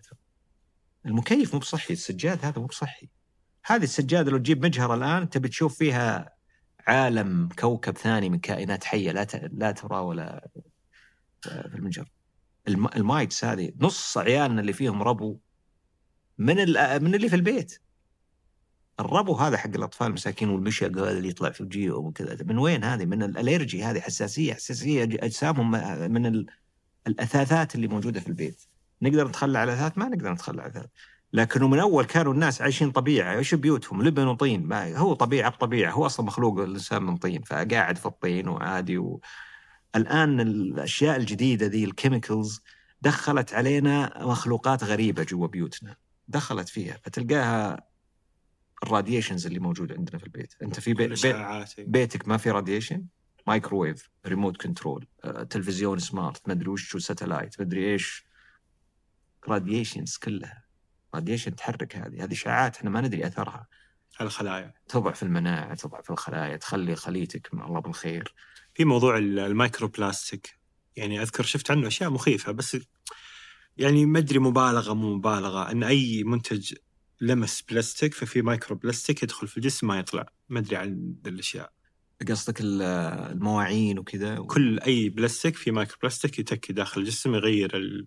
يعني مثلا لو. شربت ماء ب علبة بلاستيك. بقاروره بلاستيك أي. فأنت أخذت شوية من البلاستيك والله ما أستبعد أنا طبعا لأنه هي في النهاية تفاعلات كيميائية يعني أنا ما ودي أشوف إحنا ما يعني إحنا ما بس الحل يعني خلاص هذا فينا فينا يعني. أنا ما ودي أخوف الناس يعني الحين مثلا يجوك بعض المرضى يقول لك يا دكتور إذا قلت له يا فلان عندك سكر لا تأكل لا تاكل رز. هو طبعا مسكين أول شيء يقولها بحفوية. يقول "إيه والله ابد يا دكتور معك أنا. أنا ودي أضبط السكر. يحس بالسكر تمر بس إيه. مسكين لكن لا قلت له طبعا الحلويات دي ما تاكل. قال لي أنا أصلا ما أحب الحلويات. قصده الحلويات بس. والنوتيلا ومدري وش وتراميز ومدري قلت لا لا الحلويات هذه اللي يجيبونها العيال ما بيها. فهو قال له اموري طيب. لو ذراعك تقول له والتمر. قال والله التمر يا دكتور. بدأ يزعل الحين. لما قلت له التمر يا, عمي والرطب قال لك يعني كم دك- قلت يعني يعني لا تاكل إلا يعني أربع حبات خمس حبات. هو يحس إنك يعني أنت بس إنه إيش هو؟ هذا هو خلاص. قال له هو أعطاك العهد إنه يضبط السكر. يا طيب يا دكتور غير التمر. يعني خلاص التمر يبي ما يبغاك تدقق فيه لأنه هو هو بيزغلط يعني. بس يبي يبيك تعدي. غير التمر يا دكتور تقول له والرز والخبز أي شيء معجنات بيتزا مكرونة عسل مخبوزات دبس. وال- إيه، والأشياء الثانية اللي. حلا والجح والبطيخ والمانجا وذا هو إذا خلاص يعني يقول لك دكتور وش اكل يا دكتور؟ وش هو؟ قلت والله هذه الأشياء اللي وش وش ما بقى دكتور إلا تبن علف بس والله لا صادق طبعا هو فعلا ما بقى له إلا العلف طبعا نقول له صح والله هو العلف تصير زي الجرادة. الجرادة وش تاكل؟ تاكل خضار ورقيات خضار وذا خليك زي الجرادة. طبعا إحنا ما أقولها تندر ولا شيء هو شوف مرض السكر ابتلاء. يعني والله مساكين اللي عندهم مرض سكر ابتلاء عظيم. يعني تصور محروم من أحلى شيء بالأكل اللي هي الكربوهيدرات. هذا مسكين محروم منها. تصور ما يقدر ياكل. فأنا والله أقول لهم أقول لهم أنت على يعني الأجر هذا شوف الحين تسولف معي عداد حسنات شغل نايم عداد حسنات شغل أنت ما تقدر تاكل شيء يتحول إلى سكر فأجر هذا صبر ابتلاء يعني لكنه لا تحرم نفسك مرة. بس كمان لا أعتقد يعني لا حطوا لك آه، تبسي الرز تقعد تسبح فيه سباحة كذا وبعدين تجي ناخر ذا تقول تقول ليش السكر حقي؟ ف يعني هنا هنا قضية ال- ال- الغذاء وال يلعب دور في تكوين شخصية كبير السن الصحية. فكثير من الناس يعني أنا أعرف والله أعرف أحد التجار. يعني شوف الابتلاء يعني شوف الفتنة. منعم الله عليه تاجر؟ وربعه يجونه كل يوم. يعني فاتح المجلس حقه. ها؟ مصاب بالسكر هذا طبعا. والله العظيم شوف يحط لهم السفرة. يعني طاولة 25 كرسي ذا things يوميا وهو قاعد. يا أخي فلوسي وبيتي ها؟ وما يقدر يأكل سكر فيه. بس هو متصالح مع نفسه. يا أبو فلان تعال قال والله أنا أنا مسوي معاهدة مع السكر وما يبي يضرب إنسولين. قايل له إنسولين ترى ها بعد الخط الثاني إنسولين نبي نحولك على إنسولين. فما يبغى. قال والله أنا متصالح مع نفسي لا لا حارشي ولا يحارشني خلاص عرفت ان في حدود يعني لا تعديتها وراء ما وراها إلا الإنسولين. فشوف الابتلاء يعني تصور. يعني من أول الناس من قله النعمة ما تفرق معهم. أصلا ما في شيء بالبيت يوكل يعني. ما تفرق معه جاء سكر. أصلا ما يجيهم السكر من أول يعني. فالغذاء مهم. الغذاء هذا أحد العوامل المساعدة في تحقيق جودة الحياة تحقيق وأنا طبعا ما اقولها كبار السن اقولها للشباب يعني الشباب ترى أكلهم الآن أنا أشوف والله عيالي في البيت يعني ما يأكلون يا أخي الخضار والفواكه والمكسرات ذي يعتبرونها حرام. والله تنحط السلطة وتنشال ما ياكلها إلا أنا وامهم يعني وأنا أتوقع كثير من العوائل زيي. السلطة ذي ما يبغاه وش إذا ما تحط له زفر شيء كذا برجر كذا وال... طبعا هذا تاثير الإعلام ما مسؤوليتكم ترى حاتم ها؟ والله تأثير الإعلام يا أخي. إحنا نشتهي يا أخوي لا طلع لك واحد طبعا جاب لك همبرجر كذا وفتح فمه طبعا وحاط آه، ابتسامه والجبن. هلود ها؟ وقرم كذا تقول يا حبيبي جيب لي والله ثلاثة همبرجر وأربع بطاطس. فالإعلام يأثر وطبعا هذا أكثرها أغذية ما نقول لهم الناس لا تأكلونها. لكن ما راح تسوي لك شيء يعني عبارة عن دهون ومصنعه ولا إذا ما تضرك على المدى البعيد يعني. لكنه أنت لا تتهم الجانب الأكل الصحي اللي مليان معادن وفيتامينات وذا. يعني أنا أستغرب لما أقول للناس لازم ترى لازم تاكل حب رشاد حب حلبة آه، قسط الهندي ال- بذر كتان شيا آه، يعني آه، كركم زنجبيل حبة سوداء اخلط بالخلاطة وحط لك كذا مل- ملعقة جميع كذا بالخلاطة وتحطه مع الزبادي مع السلطة مع الشوربة. أقول هذا تعوضك بالمعادن لا يبغى يروح للطريق البعيد يجيك جايب لك من ال- بالعيادة قال يا دكتور هذا لقيته بالآي هيرب. وشو ذا؟ تناظر مكملات غذائية. طيب يا أخوي أنت رحل ما, ما أبغى أقول اسماء المحامص ولا يا أخوي يلعبون عليك هذول؟ هذا حط لك اياها بعلبة وقفلها وسوى لك اياها باعها لك ب 500 ريال والله ما فيها قيمة غذائية طبعا. لما تشوف المكونات كم تلقى فيها مكونات؟ يقول لك فيها السيلينيوم فيها الحمض الأميني الفلاني فيها اوميجا 3 اوميجا 6 بأث ما أدري وش. تدري كم؟ لأنه سووا عليها أبحاث. لما يمسكون الحبة ذي وتحطها في الدولة حقين المختبرات الكيميائيه لقوا إنه النسبة ما تسوى تنذكر يا حبيبي. أنت حاط عليه دعاية. ما وين اللي تقول فيها بي 12 يا أخوي ما في إلا لأنه مستحيل يحط لك ولا صارت الحبه هالكبر. فهم طبعا هذا تسويق وطبعا في دراسة معروفة يعني. ورفعت حتى للاف دي اي ورفضت قبل 12 أو 14 سنة. وفي أظن كلام عن الامتصاص أصلا صحيح؟ سووها هذه هذه الدراسة يعني شوف شوف الفضايح. هذه الدراسة سووها هواة. آه، مختبرات غذائية آه، biochemistry ناس بال biochemistry كيمياء حيوية. فطلاب وعندهم هواة وظهر عندهم رسالة قالوا نبي نجمع ثمان شركات مكملات غذائية عالمية. يعني لا قال لك مثلا الشركة الفلانية خلاص ما تعقب وراها مكملات غذائية. قالوا بناخذ منتجاتهم.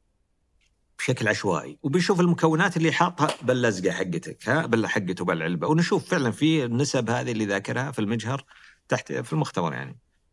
تصور وجدوا 60% من هذه الشركات غشاشة. كاتبة كلام مو موجود. بس تطلع لنا بلاسيبو. ورفعوا طبعا رفعوا الدراسة كانت والله كبيرة. رفعوا رف... اي خرا... نشأ أيوه.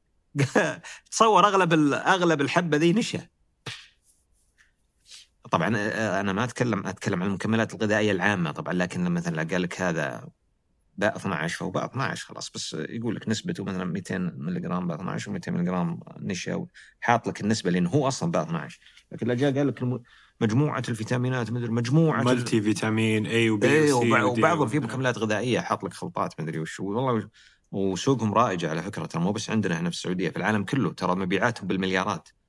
إيه يعني في أمريكا جزء من الثقافة يعني جزء من يعني الثقافة. عندي أنا صندوق ما تفتح ثلاجة تلقى مكملات يعني. غذائية. فهم شوف النعيم اللي عايشين فيه لكنه بغش يعني الا ما رحم الله عشان ما نتهم الناس ذا. فانا أقول له ليش يا أخي تروح تجيب يعني يجيب لي آه، شو اسمه ذا؟ قال لي إيش؟ كولاجين. علبة كولاجين ب 800 ريال 700 ريال. وش يا أخوي الكولاجين يا أخي كم راتبك أنت؟ عشان قال والله العيال يجيبونه. بس يا أخي ليه تنهكهم يا أخوي؟ قال هذا يا دكتور يقوي اللحم ويقوي الغضاريف. كولاجين يعني يمكن بيزعلون عني الموردين الكولاجين بس أنا علميا ما ثبت الكولاجين إذا اكلته أنت كذا يتكسر يتكسر يطيح بالمعدة يتكسر. أكرمك الله يطلع مع مع طب الكوارع. واللي في اللحم واللي كذا ما. أيوه تأخذه من هنا. فهو يقول لك أنت ليه خذوا من مصادره الطبيعية اللي موجودة في اللحوم ولا والمرقه وما المرقة إيه والأشياء. لأنه هذا الله حاميه. على بال ما يوصل للخلية اللي بتمتصه يكون قده تقشر يعني شفت ال- المكوك الفضائي لما يطلع أول ما يطيح المدري وش ها؟ عشان كله تأمين المكوك عشان يطلع برا الغلاف. الخارجي ففي شيء أشياء تتكسر. الصواريخ الدافعة وال... تبي الكولاجين أنت يروح يدخل في الدم عدل خذه مغلف على ما تكسروا عصارة المعدة عصارة البنكرياس عصارة يتكسر بس لا زال متوزي هو. يوصل للامعاء الدقيقه جاهز لامتصاص الحالة. وطراخ امتصت ولا هذا. إذا اخذته حبة هو مساكين مفصخ خلقه. أول ما يوصل على المعدة تكسر تكسر كله طلع مع. وهذه دراسة تسوت على الأوميجا 3 أيوه. الكبسولات الأوميجا 3 جابوا ويقول لك فيها كذا ملي جرام فيها. جا- جابوا ناس خلوهم يطفحون سمك لحاله اللي هو فيه أنواع في أنواع السردين والسمك وال والتونة مليانة أوميجا 3 فقالوا خلاص بنخلي ناس ما ياكل إلا سمك. وناس يطفح أوميجا 3 من المكملات الغذائية بس صناعية. وطبعا حجروهم ويكتبون طبعا تعهدات إنه ما يأكلون إلا كذا يعني نص. فأظن أخذوا يمكن 5000 شخص. بعد نهاية الاختبار بشهر أو يمكن شهر ونص وكذا قاسوا نسبة الاوميجا 3 اوميجا 6 بهذولا وهذولا. طلع هذول ما عندهم شيء. حقين الصناعي ذا واللي ضرب الأسماك وما الأسماك حقهم مستوياتها مرضية. فما في مثل الطبيعة. لذلك أنا أقول للناس يا أخي لا تبلش نفسك أنت. يا أخي هذه شوف موجودة كلها البهارات عفوا المكملات الغذائية المكسرات المكسرات مليانة أحماض أمينية ومليانة مليانة اوميجا 3 واوميجا 6 و- ومضادات أكسدة. يعني الله خلقها ليش ذي المكسرات؟ أنت لما تشوفها أنواعها وكذا. بس طبعا تاكلها نيه يعني ما تحط عليها لأن بعضهم عنده سكر و... أو ضغط وكذا ومملح وما ما ترفع ضغطه. ف ارجع إلى ما خلق الله عز وجل. يعني قل من حرم زينة الله. هذه الله عز وجل مل... يعني حتى يقال أن تفسير ال- الأب فاكهة وأب الأب اللي هي كل شيء ما هو فاكهة يعني خضار. فيعني هذه الأشياء الله خلقها. أنت عارف أنه حتى الوحوش في البرية ترى تحتاج الخضار. يعني أنت عارف يعني ال- ال- الأسود والنمور وذا. مع أنه لاحم هو لكنه يحتاج يأكل ورقيات عشان يرجع للتوازن حقه. قبل فترة لاحظت إني آه، فعلا طبعا عندي مشكلة دائما مع الوزن انحف اسمن انحف اسمن فلي فترة طويلة قاعد أحاول أصلح رجعت للطريقة القديمة ال- السهل الممتنع اللي لازم تصلح نمط حياتك الغذائي بشويش حبة حبة. فلي فترة طويلة قاعد أصلح الأشياء والحمد لله ماشي بشكل جيد. واحد من هذه الأشياء الفواكه والخضار ما كانت موجودة في في حياتي يعني. أنا عشت الح... يعني عشت مع أهلي طبعا عشت لحالي فترة بعدين تزوجت. فما يعني ما عندي الأكل ال- أكل الشباب يعني يا نطلب من برا يا مدري إيش. بعد الزواج الحمد لله يعني استقرت الأمور شوي صرنا نطبخ أكثر. بس حتى مع ذلك لسه الفواكه والخضار قليلة. فسويت كذا خطوة تغيير ويلا فواكه خضار آه، الثلاجة سويت لها مكان في فواكه برا مدري إيش. فلي كذا يمكن ست شهور يعني منتظم على الفواكه والخضار بشكل يومي بلا انقطاع. خلاص صارت آه، عادة عندي يعني. لاحظت أشياء غريبة يعني مثلا آه، رائحة الجسم الله يكرمك. كنت خلاص متعود إنه ال- الواحد الله يكرمك بيعرق وبتطلع ريحة وبيحط مزيل عرق وبيتروش من اكتشفت إنه ما ما كان طبيعي يعني. شفت إنه عادي إني بتعرق بس ما بتطلع ريحة. فقط لإني ما أدري إيش الرابط طبعا المباشر بس إني بعد ما صرت آكل فواكه وخضار بشكل كبير صار ما عندي هذه المشكلة. آه، جودة النوم صارت أحسن الألياف ما الألياف الجهاز الهضمي صار أحسن. كان عندي مدري حرقان ومراره ولا مدري شو. كان دائما عندي حرقان إذا أكلت اختفى تماما.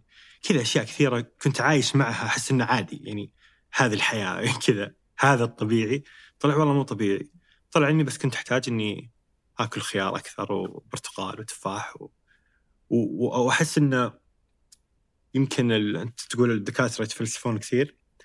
أحس إنه خربوا الدكاترة خربوا علي الفواكه والخضار لما قاعدوا يقولوا اسمع هذه فيها كذا وهذه فيها كذا وانتبه من هذه ولا تأكل منها. فصرت يعني الفواكه إنها يعني فيها سكر كثير. يعني تجاوزنا المرحلة الطبيعية إلى مرحلة ما بعد طبيعية وصرنا ناكل أشياء يعني ما لها داعي. كان بس لو زودت خيار في أكلي كان بكون مرتاح أكثر يعني. فعجيب والله الفواكه والخضروات يعني. ويعني شوف في شعوب طبعا في شعوب شرق آسيا يعتمدون على الخضار في أكلهم أكثر من اللحوم، يعني في شعوب أظن دينيا تحرم اللحوم وكذا، ترى أعمارهم طويلة. إحنا طبعا اللحوم يعني طبيا يعني نؤمن إنه مهم للجسم يعني البروتين يعني مصدر اللحوم حتى الله عز وجل صلي ربك وانحر يعني. الله فدى إسماعيل السلام كم شيء. فاللي يجي طبعا دول حقين اللي يحاربون ال- الحيوان جماعة مناصرة الحيوان وكذا إحنا طبعا نختلف معاهم مع- دينيا يعني. لكنه كل شيء تكثر منه غلط يعني خاصة اللحوم. اللحوم مشكلتها؟ هي تبني الجسم الأطفال اللي يحتاجون يكبروا وينمو وذا يعني فكل مرحلة لها يعني غذائها. اللحوم مشكلتها قوية على الكلى. البروتين ما يقدر يصرفه الكلى بسهولة لكن الفواكه تتصرف زي سلام عليكم واللي ما يتصرف منها الألياف السليولازات هذه اللي يسمونها السليلوز هذه برضو نحتاجها إحنا. عشان موضوع الهضم تسهيل الهضم وتحريك الأمعاء وانه يورط فيها الأمعاء ما ي- يعد تلت فيها زي الغسالة اللي تبرم على الفاضي فالأمعاء يورط بالألياف ذي فتشوفوا وهذا اللي نبغاه وهي شغالة زي المخمه الألياف وهي تنزل في الأمعاء. أنا ودي المشاهدين يسمعون كذا لأنه بعضهم يحسب إحنا نقول له يعني الخضار من باب إنه يا أخي نوع أكلك يا أخي كلها على انها علاج. خذ الخضار ليس غذاء خذه على أنه علاج لأنه الخضار هذه مليانة بالورقيات. تسحب معاها الخلايا السرطانية لا سمح الله الكربونية ما كلك انت نص كيلو آه، كباب فيه فيه كربون أسود محروق. هذا من اللي يسحبوا لك وأنت نازل؟ يسحبوا لك الورقيات. زي المغناطيس تسحب. شفت أكرمك الله المكنسة فتحتها ولقيت الفلتر مليان شعر وما شعر هذه نفس الطريقة. لذلك لما تاكل رمان ولا آه، مانجا ولا خس ولا أي شيء فيه ورقيات وشيء تنظف تسوي غسيل زي جلي البلاط تسوي غسيل لمعاك بشكل أو مشكلة الحين في ترى مستوصفات وكذا تشوف دعاياتهم غسيل أمعاء. شوف النصب يعني كيف غس... يسوي غسيل أمعاء ترى فعلا يحطون لي وكذا و... إي والله وياخذون فلوس على الفاضي طبعا مو مثبت طبيا يعني. هي تتسوى إجراءات لكن كلام فاضي يا أخي تبي تغسل امعائك يا أخوي خ... كل خضار يا أخوي خلاص شغاله كذا تنزل وهي تنزل قسم بالله تحول لك امعائك زي المراية تصير من جوا فكثير من الناس اللي يلقى عندهم لا سمح الله لحميات أو يعني في الأمعاء أو عندهم نسميه جيوب وكذا وعندهم مشاكل دائما في الجهاز الهضمي من الامساك أو ما ياكل خضار. فبالتالي يعني مهم مهم مهم أنا أقول وخاصة كبار السن يا أخي يترك اللحم. يعني بعضهم كل يوم لازم يقعد على مفطح دورية عنده. ومسكين ورطان يقول وهذه هذه شفت اللي أقول عليها الأعراف أحيانا وكذا. هو ورطان ما يقدر يتخلى عن لأنه يقول لي يا دكتور قلت الواحد يا أخي أنت هذه صحتك أنت بكرة أنا والله ما حد يجيك يزورك في المستشفى. يقول ما أقدر أنا شوف قدرت صراحة. قلت له ليش؟ قال إذا ما أخذ دوري بيقولون علي بخيل. بس ما ورطان يعني تعرف الإنسان تهمه سمعته خاصة ترى في يعني يعني قلت له يا أخي بس ما قال والله يا دكتور ما شاء أمر الله. يعني صح أنا أحاول ما ذا بس لازم إحنا تعلم من من من كم سنة وإحنا هذه ماخذين الدائرة ذي وكذا بيقولون رجال ضربوا البخل وقاعد يتهرب وكذا ولا بتقلط والله أنا مريض أنا نام بدري اي مثلا يعني اي فورطة ورطه يعني. فيقول لي لازم هذه ما تقول لا تناقشني فيها بس إن شاء الله إني بخفف يعني. بس تعرف الإنسان يضعف أحيانا شاف خوياه باللحم ما شاء الله يعني جازورة ما شاء الله شغالين اللحم لذيذ اي طبعا صار مطبوخ كذا والدهن والشحم وذا وواحد كان يا فلان ما عليك من مدري وفي الطبيب الفلاني يقول إنه الشحم ذا طيب ما عليك وطبعا طبعا الطبيب ما قال لهم كلوا كيلو قال له قال له الشحم الحيواني ترى صحي وفعلا صحي يعني. أنت سمعت يمكن ما لا كثرت في الواتساب النقاشات إنه يقولون آه اطباء كذابين ما عرفنا لهم. في طبيب شوفه حق القلب يقول إن الشحوم الحيوانية صحية. طبعا كلام صحيح ما في ما في طبيا يعني أحسن من الشحوم حقت ال النباتية وكذا. أي اللي الشلف هذه يسمونها حقت الأرفف. هذه زيوت مصنعه هذه حتى إذا كان لك نباتي. هذه قريبة من زيوت السيارات يعني بس إنها مصدر غذائي وكذا بس مضاف عليها ستين ألف مادة. فتبي تقارنها بالشحوم اللي خلقها الله. ما لا سواء. بس هي الكمية وكذا يعني. قاموا الناس مساكين لأنه قال لهم الشحوم ذي صحية. صاروا يأكلون اللي طال عمرك. يا ضرب صح يعني بدل يا أخوه يقصد تاكل كذا قطعة صغيرة يعني ها؟ لأنه صحي تحتاج الجسم يحتاج الشحوم هذا قام ياكل كذا. والله الشحوم ما عليك يقولون واطب فالغذاء مهم بالنسبة لل إحنا إحنا كلامنا عن كبار السن دخلنا في الغذاء بس إنه هو يعني لا فكاك بين الموضوعين.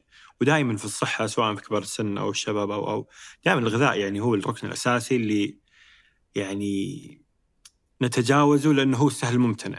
فأبغى الصحة. اذكر كنت أشوف محاضرة قبل فترة. اللي يسمونه الآن آه، في ترند يعني لونجيفيتي آه، إنه اطاله العمر وكذا كيف تعيش أطول فترة ممكنة من حياتك. في لها كذا كم واحد مشهور لها أطباء مشهورين كذا فيقول يعني كل الأشياء اللي قاعد نقولها في ناس يستخدمون أجهزة وفي تقنيات وفي تحفيز كهربائي في يقول كل هذه الأشياء ترى يعني إذا أنت بس تتحرك كل يوم وعندك يعني وقوي على قولك الجلوس يمديك تقوم من الكرسي بس هذا ترى اللي يهم كل الباقي الكلام والفيتامينز وأمينو أسيد ودق هرمون ودق يدقون تستاسترون الحين بعض الناس ومدري يقول كل هذا يعني أثر واحد إلى 5% الأثر الحقيقي على إنك تقدر تمشي تتحرك قلبك شغال تمارين هوائية كل يوم ولا كل أسبوع مدري كم وكذا. أحس إن الأشياء العادية نتجاوزها إحنا للاشياء الغريبة هذه بس إنه في النهاية العادي هو اللي هو اللي يفيد يعني. يعني شوفوا الطب يتغير أو العلم بشكل عام يعني. يعني إحنا كان في مسلمات في القديم نعتبرها مسلمات طبية. ثبت إنها خطأ. مثل الدهون ولا؟ كوليسترول اي زي أشياء كثيرة يعني بالتجربة وكذا تكتشف إنه لا مو هذا. حتى أدوية يعني. نحسب انها هي لا تطلع غلط. إجراءات معينة كانت موجودة على أنها من المسلمات نكتشف بعدين أنها خطأ. وهذا طبيعة العلم يتطور يعني مو بس العلم الطبي العلوم الإنسانية كلها حتى العلوم الأدبية ولا والتاريخية تتغير. ف السؤال إنه إيش الصح وإيش الغلط؟ اللي اللي يقولون المناصرين مثلا اللي يسمونه ال anti-aging أو يعني اللي longevity هذول اللي في طبعا في في ناس مؤمنين بموضوع إنه سيكتشفون اكسير الحياة أو سيكتشفون الحاجة اللي توقف الساعة يعني الساعة البيولوجية حقتنا يعني خلاص ما عاد تشيخ طبعا هذا مستحيل يعني أقدار هذه سنة إلهية كونية مو ما لنا فيها إحنا في البشر يعني. طيب وقفني خلني طفل أبو سنة ما أكبر يعني. فهم بس يعني في مليارات أتصور قاعد قاعد ومناصرينها مناصرينها هم علماء الخلية مو الأطباء. الأطباء لا تهرم الخلية. إي علماء الخلية البايو biologist يعني ها؟ أو يسمونهم علماء الخلية الكيميائية. هذول في علماء خلية كذا وصل فيهم الهوس. طبعا في ناس تدفع لهم مليارات. مراكز أبحاث. مركزهم طبعا الرئيسي في أمريكا. بس بدأت تنتشر الآن. يناصرون موضوع إنه آه، سيقضون على الموت. ها؟ وفي ناس تدفع لهم فلوس وهم مستفيدين ولا أبحاث شغالة وذا. كل يوم يطلعون لنا منتجات إنه يقول لك هذا يوقف هذا يوقف. أنا شخصيا ماني ضد الأبحاث. أه وأنا حضرت لهم كذا مؤتمر يعني. أه وناسة يعني. هم مثل يعني شفت اللي يعطيك أمل؟ ها لما تجلس يقول لك والله يعني في احد في حد يبي الموت؟ ها؟ فلما يقول لك سوينا ابحاث على الفئران هذه الفئران معروف عشر سنوات وتموت. أعطيناها الحقنة الفلانية عاشت 25 سنة. سوينا لها التغيير التعديل الوراثي الجيني الفلاني البكتيريا هذه تصور اللي مدري إيش خليناها تعيش أكثر من عمرها بأربع مرات دبلناه بسبب فهم طبعا كل الكلام هذا حقهم لا زال جوا المختبر. ها؟ وطبعا هل السؤال هل إنه نتائجهم ملعوب فيها يكذبون علينا ولا يعني طبعا وارد إنه يكذب في النتائج ويلعب وكذا بس من مختبر مقفل على نفسه ما حد اذا فهم في لهم مناصرين وصارت لهم مجلات وكذا. منها فلذلك طبعا أنا مثلا عندي منتج. أبى اصرف أروح لهذولا وأقول لهم النص بالنص. طلع لي بحث إن هذا يطيل الحياة. آه، يحسن أداء الخلية مضاد أكسدة ما أدري وش ومدري والنص بالنص. طبعا يبيع منه مليون عبوة مليونين عبوة لأن نكتشف إحنا أطباء إنه الكلام هذا فاضي لا هو قد دخل كم مليارين ريال. فهم شغالين بالبزنس هذا. فلذلك الأطباء يحاربونهم.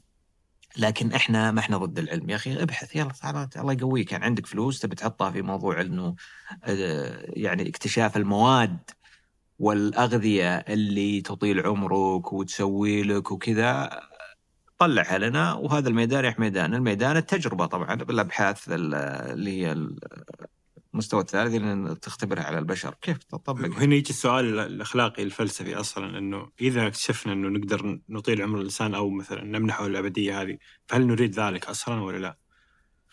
هل تبغى تعيش 500 سنة؟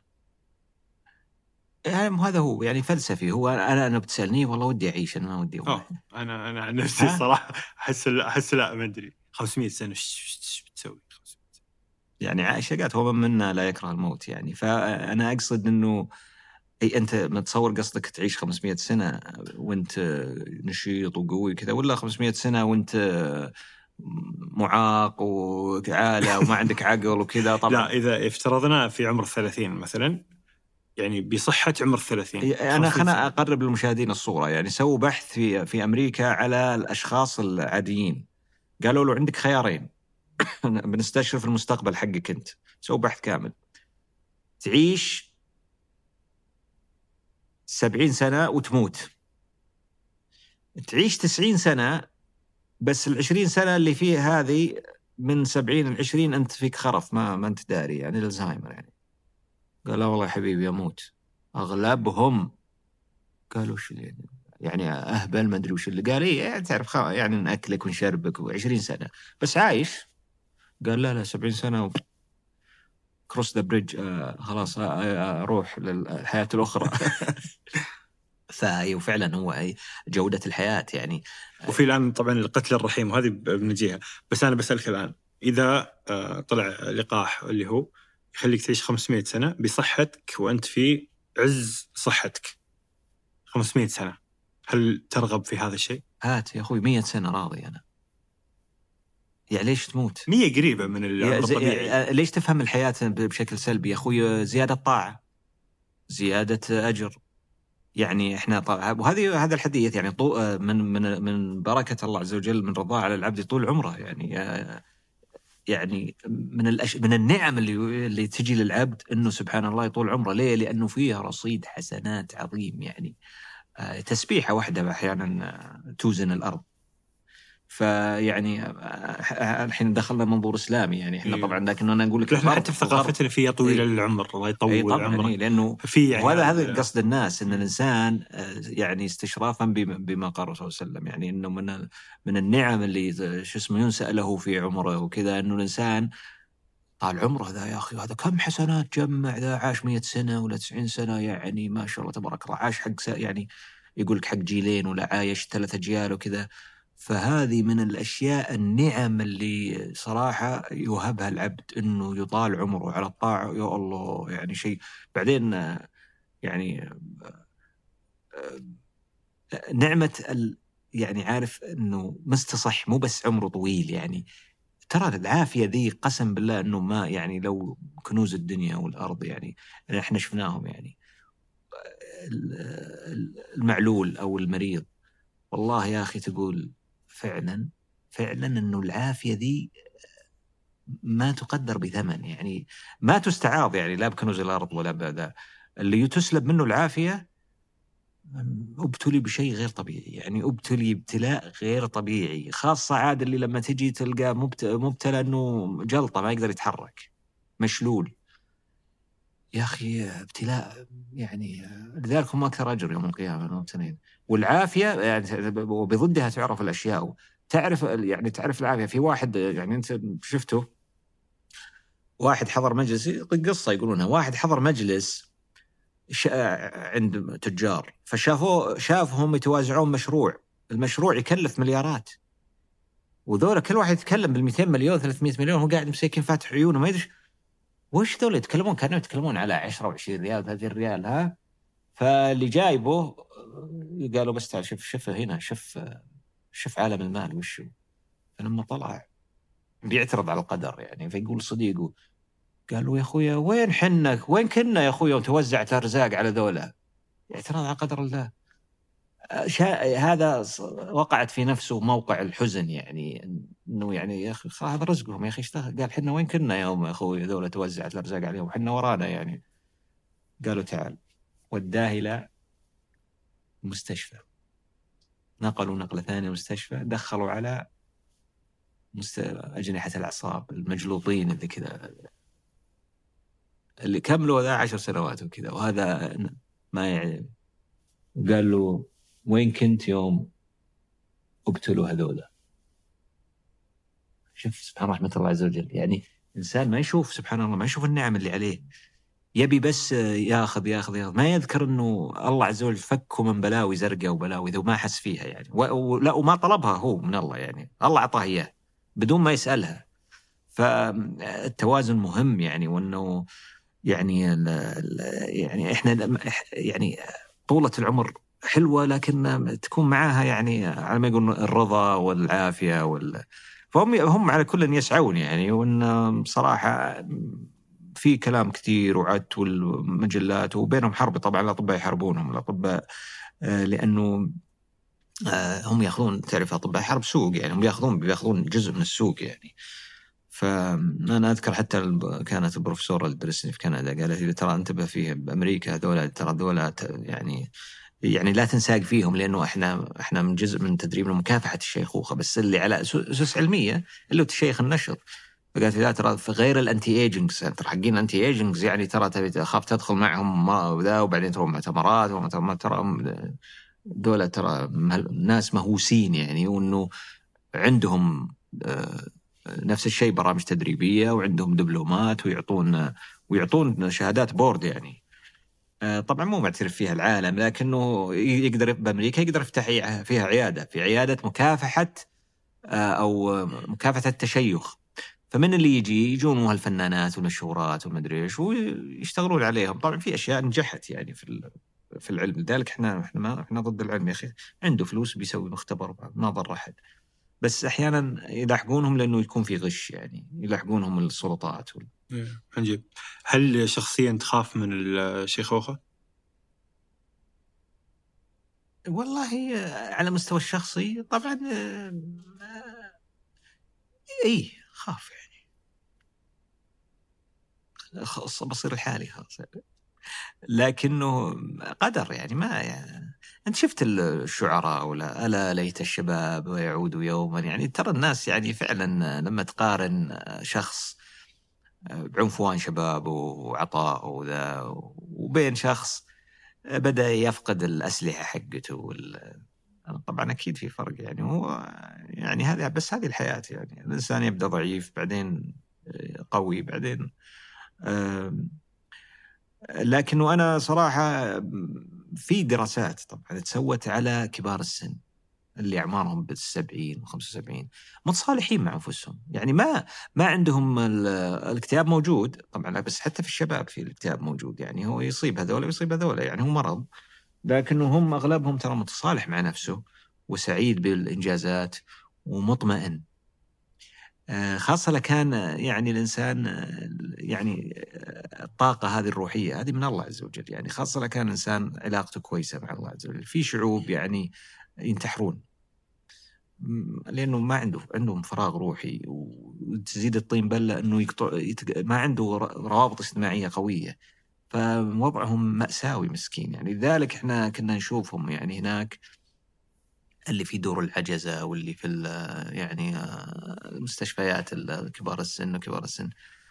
أوضاعهم مزرية يعني مقارنة معنا. إحنا هنا كم دار عجزة عندنا؟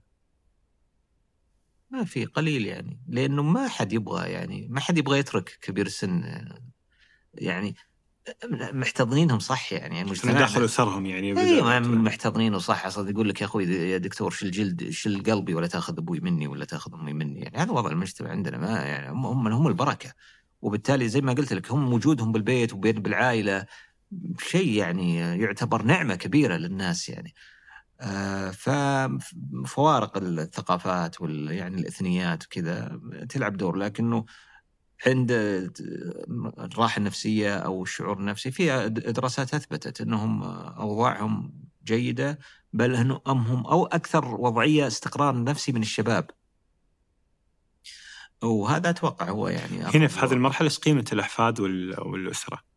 يعني أنا أحس انه يعني ما في أثمن باللي واحد عمره 70 لا تقول لي فلوس وشركات ونجاحات خلاص خلصناها أبغى حفيد أبغى كذا أبغى عيل أبغى أحس هذه الحياة بالنسبة ما قالوها أخواننا المصريين. معز من الولد إلا ولد الولد. وهذه هذه حقيقة صراحة إنه الإنسان لما يرزق بحفيد تعلق فيه أكثر من ولده. يعني قول الله عز وجل المال والبنون يعني هم من البنون يعني. ف هذه من العوامل الداعمة لكبير السن. لما تكون أسرته كبيرة هذه داعمة، الاسره ممتدة يعني الاحفاد. فهو لما يمد الله بعمره ويشوف أحفاده هذه نعمة عليه بعد زيادة يعني جته فوق البيعه يعني إنه مد الله بعمره وشاف أحفاده ويلعب معهم وذا لذلك يمكن أنتم تسمعون يمكن عندكم قصص أكثر مني يعني إنه البنت تروح لأبوها مثلا ولا الولد يروح لأبوه يفتح الأبو أو الأم الباب وتشوف مثلا ولدها ما جاء حفيدها ما جاء معها رايح الخوال مثلا ما تسأل بالولد ولا يقول والله ما سأل عني يقول وين فلان؟ وين فيصل؟ وين أحمد؟ وين يزيد؟ وين عمر؟ وين؟ يقول إحنا الحين الشحط واقف قال لي هلا يا وليدي. أول أجل وين فلان؟ وين؟ ولا الام تقول وين فلان ما جبتوه؟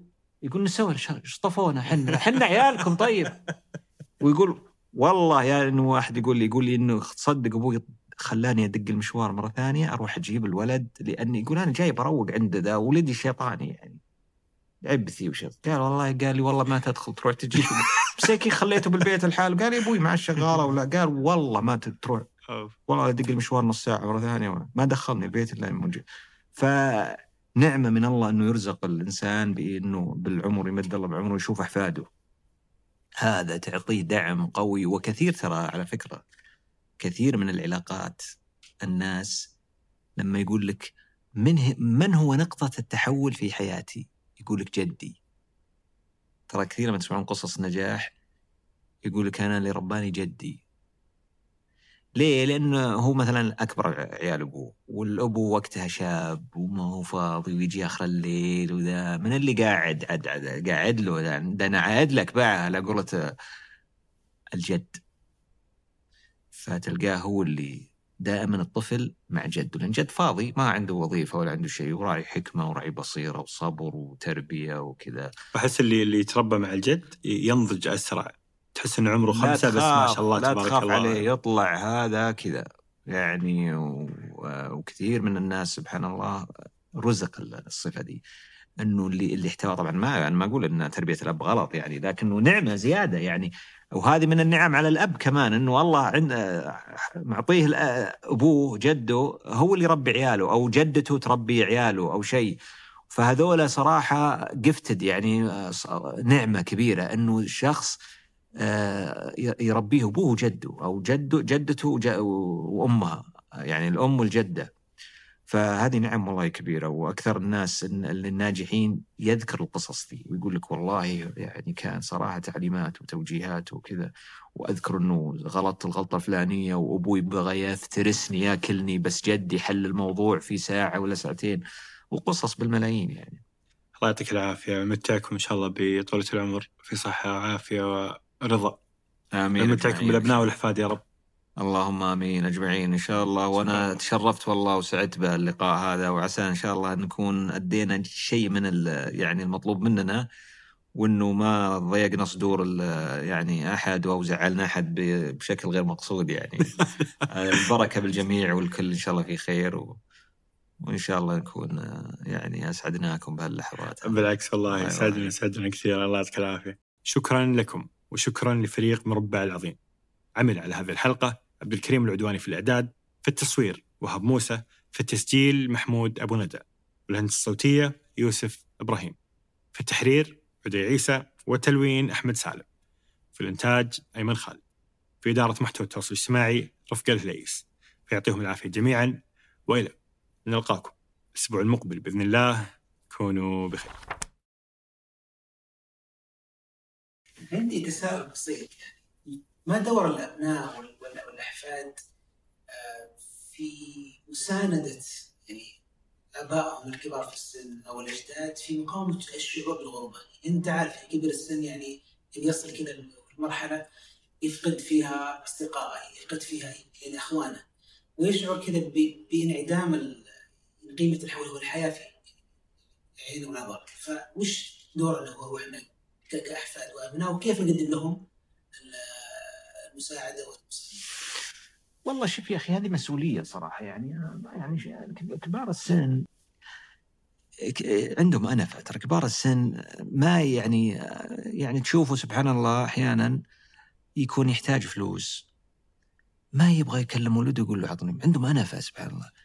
مريض ما يبغى يضيق صدر بنته ولا ولده أو هو مريضه ما تبغى تضيق صدر بنته ولا يعني كثير بعطيك مثال يعني عندنا كثير من النساء اللي تجيب لها تسع بطون سبع بطون ثمان بطون عندها مشكلة السلس. لما تعطس تخر شوي يعني يطلع بولك رحمك الله. زين؟ لما تضحك لما صدق ما تقول لبناتها تستحي. عندهم أنفة عندهم يصابون بأمراض. يجيها ضيقة ما تعلم بناتها ولا ولا تعلم هو نفس الشيء تجيه مشكلة ما يخبر عياله. قال لك قال لك ليش ما أبغى أزعلهم؟ آه يا دكتور هم مشاكل وعاد يعني أحملهم مشاكل زيادة على المشاكل اللي عندهم. ما ودي أضيق صدورهم ما ودي ما أدري إيش ما ودي ما ودي فعندهم الأنف هذه مشكلة صراحة. ما يفضفض. يكتم.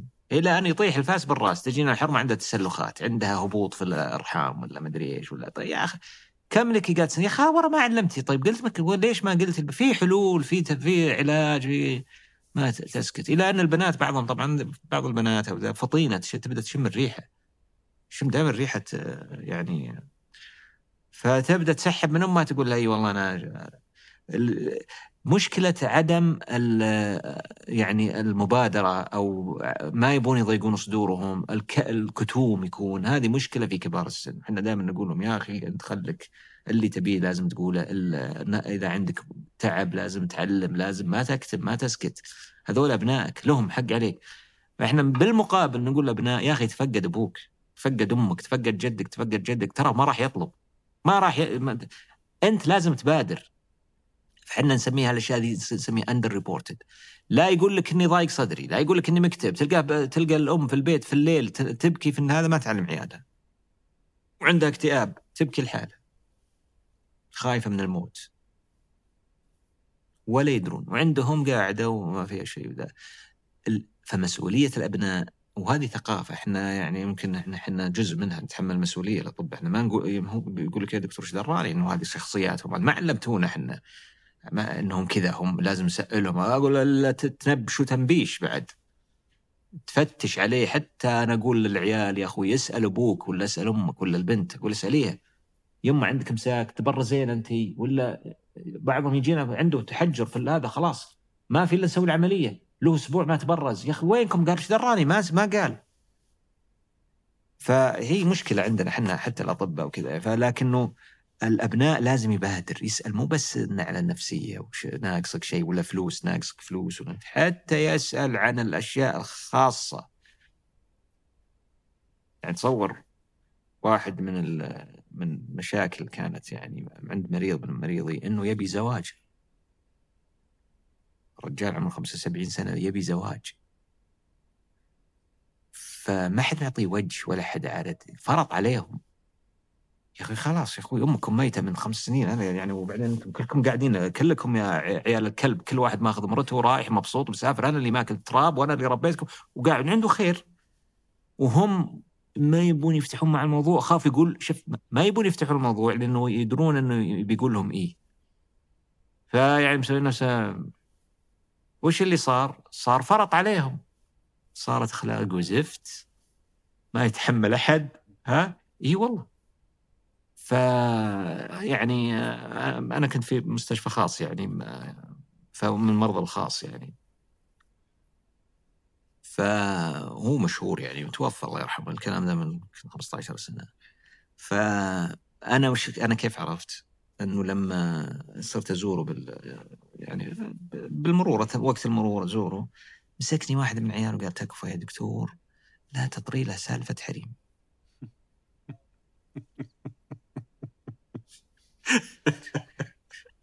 مش شايفني أنا. قلت قلت ليه يعني؟ قال قلت وين الوالدة؟ قال والله متوفية وهو ترى يعني إحنا حاسين إنه يعني هو بالسنه على دكتور. هم طبعا العيال ورثوا ما ورثوا كذا اي إيه. وتحسب انه يعني هو خايف إنه يجيهم واحد يشاركهم في قال لي يا دكتور بس كبير تعرف وأنا بخاف ما يقوى بالنسبة لي دكتور تكفى لا طبعا أنا عاندتهم أنا. يعني أول شيء أنا ما قلت بتزوج بس قلت يعني حق يعني ليش تمنعونه حقه يعني؟ يبغى أنس يعني هو يبغى قلت يعني أنتم يعني يعني يعني حق الله يعني هذا أبوكم يعني خاف إنه أنت تستأثمون فيه يعني. والله أنتم إذا لامسين إنه أبوكم يبي يتزوج يا أخوي زوجوه يا أخوي شو يعني يعني حاله هذه رحمة من رحمة من الله. بعدين مو بطالب منكم قروش يعني تقول لي راعي حلال هو. سالم نعم الله عليه. قلت يعني لا هو قايل لك حط لي قصر الأفراح ولا ادفع لي ذا ولا حط لي العزيمة ولا شيء. بعدين أنت ما تدري الخير وين فيه يعني. البركة دي ما تدري متى تجي اي لحظة أو أي. بس والله قلت يا أخي ما لكم حق يعني إنه اتضح إنه مشكلته فعلا.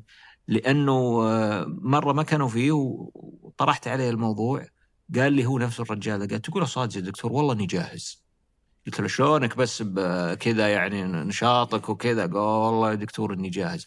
يلا هات. اتضح إنه يعني ف يعني هذه المشكلة. إحنا أحيانا عارف ما نسأل كبير السن. هذا هذا مثال طبعا قد ما يكون. ما نسأل كبير السن عن حاجاته. يعني يمكن بعض الناس عنده حاجة يسافر. وده يسافر يبي وده يروح مكة يبي يعتمر بس خايف يقول لعياله فيها فلوس تكاليف عارف؟ نفسه يعتمر أو يعني الأم. ودها تعتمر يعني بس إنها مستحية تقول بناتها أو أولادها. والله يا أخي أنا أحس إنه فيها اجحاف يعني إنه إحنا ما نقول لهم يبا تبي شيء يما تبين شيء بس مو من نقولها وحنا ماسك الباب يعني ترى بقفل الباب تعرف إنه ما أنت جاد. لكنه لازم نلقي هالأسئلة بشكل نتعود عليه.